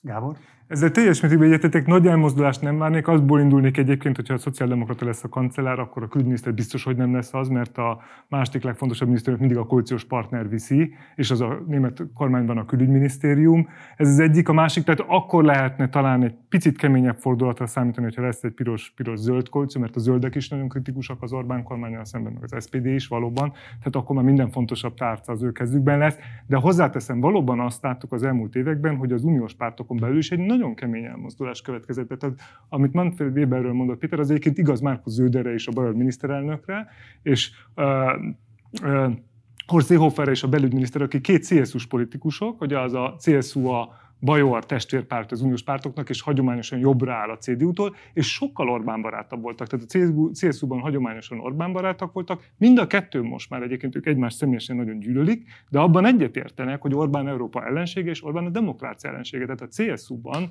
ami eddig a leginkább Orbán barát szegmense volt a német politikának, ott is volt egy nagyon jelentős elmozdulás. Egyébként Manfred Weber is CSU-s politikus. Tehát most már az Orbán kormánynak a mainstream német politikában nincsenek barátai, de ennek ellenére nem nagyon láttunk fellépést, ami egyrészt azért, mert nincsenek eszközök, másrészt, mert más érdekek megelőzik és nem csak a gazdaság érdekei, hanem az európai stabilitás érdekei is. Mi a legfontosabb jellemzője a Merkeli EU politikának? Tehát hogyan sikerült neki változtatni a Németország pozícióján? Változtatott-e bármit is? Ugye Kovács Eszter idézte itt pár blokkal ezelőtt Janis Varoufakis görög ex-pénzügyminisztert, közgazdászt, miszerint kifejezetten a déli államok kárára sikerült egy antiszolidáris politikával menedzselnie azt a válságot, aminek ilyen értelemben Németország a haszonélvezője tudott lenni. Ezen kívül mi az, ami szerintetek leginkább jellemezte az EU politikáját? Mi az, amin tudott változtatni a 2005-ös pozíciójához képest Németországnak az EU-n belül? Gábor? Hát volt egy nagyon jelentős elmozdulás azáltal, hogy kilépett, a, kilépett Nagy-Britannia, és akkor leállt egy fékező erő egyfelől, meg ugye a hangsúly akkor még inkább Németország irányába terelődött. Én azt nem látom. Tehát, hogy a, azt gondolom, hogy a legnagyobb kihívás Németország szempontjából most hogy az Európai Uniós, német-európai uniós eh, politika szempontjából az integráció azért nagyobb részben állt. Nem láttunk nagy dobást. A bővülés volt az utolsó nagy dobás, és azóta, és ez az Orbáni politika sikere, ami nem csak Orbán Viktor, hanem akkor most már lengyel, a cseh és a néhány egyéb kelet-európai kormány politikája, amik le akarják állítani ezt a, a megerősödő Európai Uniót, hogy nincs most már integráció. Tehát azt gondolom, hogy ez a, inkább a E tekintetben a német politika kudarca mi erősebb európai integrációt szeretne, ami nyilvánvalóan egy erősebb német pozícióval is jár, mint a legbefolyásosabb ország az Európai Unión belül. Most jelenleg az Európai e, Bizottságot is Angela Merkel bizalmasan vezeti, tehát Ursula von der Leyen úgy sikerült egy politikai, súlyos politikai bukás után még visszahozni a bizottság élére, hogy ez volt Angela Merkelnek talán az egyik legnagyobb hagyatéka most, mert úgy tűnik, hogy a CDU-CSU viszont elveszti a kormányrudat, de legalább az Európai Uniót egy merkelista politikus vezeti, de amúgy ez most egy súlyos válságban lévő Európai Unió, aminek a legnagyobb érdeme, és ez az Angela Merkeli politika legnagyobb érdeme, hogy egyben maradt az Unió. Tehát egy ilyen súlyos nyomás ellenére, amit a populista erők jelentenek, és amik az, az Európa ellenes erők jelentenek, még mindig egyben van az EU, de nem lép előre. Az, hogy egyben van az EU, az szerintem egy hatalmas eredmény. Tehát és ebbe, ezért nagyon sokat küzdött Merkel. Ráadásul úgy küzdött sokat, hogy a végén ne neki kelljen kifizetni ennek a költségeit, vagy legalábbis nem mind. És ezt elég jól hozta. Tehát ez egy elég komoly eredmény. Ugye történelmietlen kérdése mi lett volna, ha, de azért nagyon sok olyan pont volt az utóbbi években, a pénzügyi válság, a görög válság, most a járvány, amink nagyon könnyen szétfeszíthették volna ennél is jobban az uniót. Nagy érvágás európai szempontból a britek kiválása, viszont a németek tulajdonképpen jól jártak ezzel, hiszen ahogy elhangzott, a súlyuk jelentősen megnőtt, még ahhoz képest is. De egyáltalán egyben tartani egy, ezt a formációt egy olyan helyzetben, amikor katonailag az EU gyenge, és a környékén sorra robbannak ki súlyos konfliktusok, Oroszország, Szíria, Észak-Afrikában, például Líbia. Tehát az egész peremvidéke az uniónak ez a Merkel ideje alatt lángba borult valahol, és közben az Egyesült Államok egyre inkább távolodik az EU és általában az európai szövetségesek támogatásától, aközben ezt a társaságot valahogy egyben kellett tartani. És közben volt gazdasági és egészségügyi kihívás is. Normális esetben a, tehát például a vakcina problémára gondolok. Normális esetben az történt a történelemben, mindig korábban, hogy az erős elvette a gyengétől azzal, amivel meg tudta menteni a saját életét. Itt állampolgárok életéről volt szó, a legfontosabb dologról. Egy német dominanciájú Európai Unió vállalta azt, hogy nem szétosztjuk, és ugyanannyi jut arányaiban a gyengéknek az első naptól kezdve, mint nekünk erőseknek. Ez nem volt evidens. Kezdetben a német, a spanyol és a francia kormány is tapogatóztak az olaszok felé, és megpróbálták közösen intézni a vakcina beszerzést. És aztán úgy döntöttek, hogy oké, okay, nem, csináljuk meg együtt. Ezért is volt szerintem morálisan teljesen vállalhatatlan az a fideszes kommunikáció, ami nagyon élesen támadta ezt a EU-s beszerzést és fel is bontotta egyetlen tagállamként egyébként ezt a szolidaritási szövetséget a keleti vakcinák beszerzésével. Tehát, a, tehát egy csomó önmérsékletet is rákényszerített az Unióra, miközben ugye persze a Varoufakis azt mondja, hogy a görögök vérén hízik a berlini elit. Ez azért szintén valószínűleg túlzás, bár az is tény, hogy a válságon, és főleg a válság előtti éveken nagyon jól kerestek a németek, de, de, de ez a kiegyensúlyozott kettősség, ez végig ott volt a német-európai politikában. Tehát egyszerre oké, okay, csináljuk úgy, hogy nekünk jó legyen, de mértékkel, és ha kell, akkor mi is egy kicsit lemondunk arról, amit megszerezhetnénk egyébként. Egy gyors zárókérdésem már csak időnk, de szeretném, hogy erre is kitérnétek. Ugye Gábor úgy fogalmazott, hogy leginkább az integráció megtorpanása jellemezte a merkeli éveket, hogy nem sikerült egy olyan győzelmet felmutatni, mint ami a bővítés kapcsán elkönyvelésre kerülhetett a 2000-es évek elején. Mit gondoltok, lesz ebben fordulat most? Várható az, hogy egy új, új kancellár az erősíteni fogja a federatív szándékokat, és ebben új kihívások elé állítja például a magyar kormányt, és akkor elsőként Péter föderatív szándékok bizonyos területeken továbbra is nagyon aktívak, csak nincsenek zászlóval lobogtatva annyira, mint korábban. Csomó minden azért menet közben történik, tehát a apróbb dolgok szabályozásában. Van a német politikának olyan szárnya, ami szeretné hogyha a többségi szavazás az érvényes lenne olyan dolgokra, amikre most nem, és ez leginkább a külpolitikára vonatkozik, és pont a szociáldemokraták meg a zöldek ezt nagyon nyomták.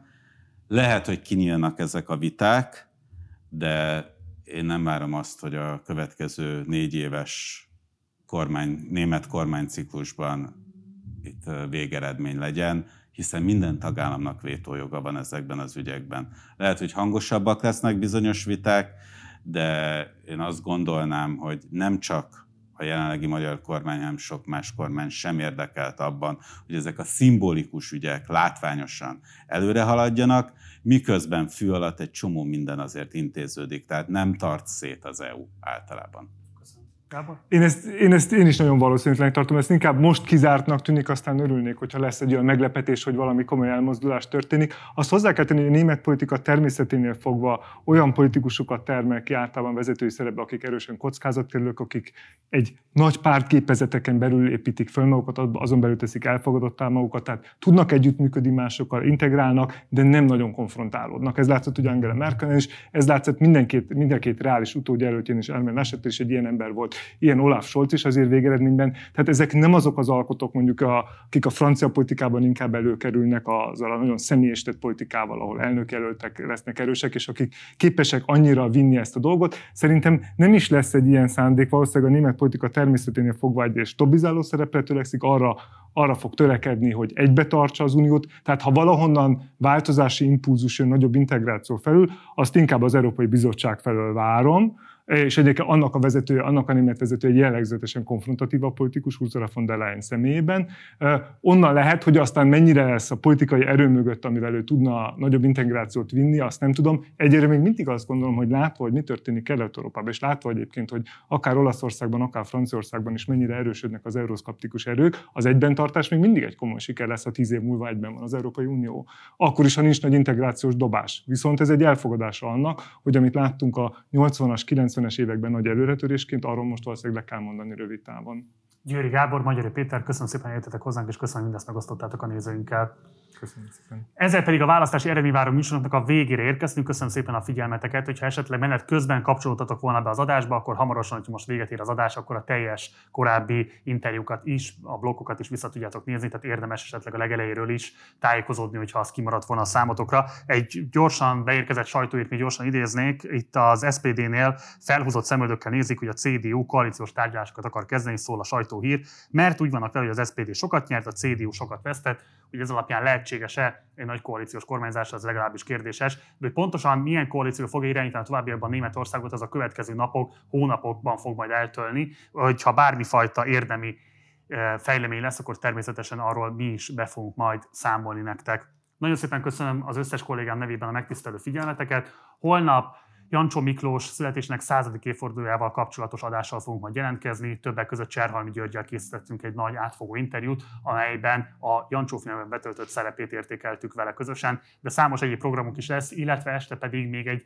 filmvetítésünk is, amelyben Jancsó filmekből válogattunk össze kettőt konkrétan, egy kisfilmet, illetve egy nagyfilmet, ami kicsit már elfeledett a mai kor számára, és ezzel elindítunk egyébként egy olyan filmklub sorozatot, amelyben egészen évvégéig különböző Jancsó filmeket ásunk elő, amelyek szerintünk megismerése érdemesek az új generációk számára is. Tehát ha esetleg a holnapi vetítés már nem tud szélet foglalni, mert elfogytak a jegyek, akkor érdemes ébernek maradni, és a következő vetítések valamelyikére helyet szerezni, mert ezek igazán izgalmas, igazán fontos filmek.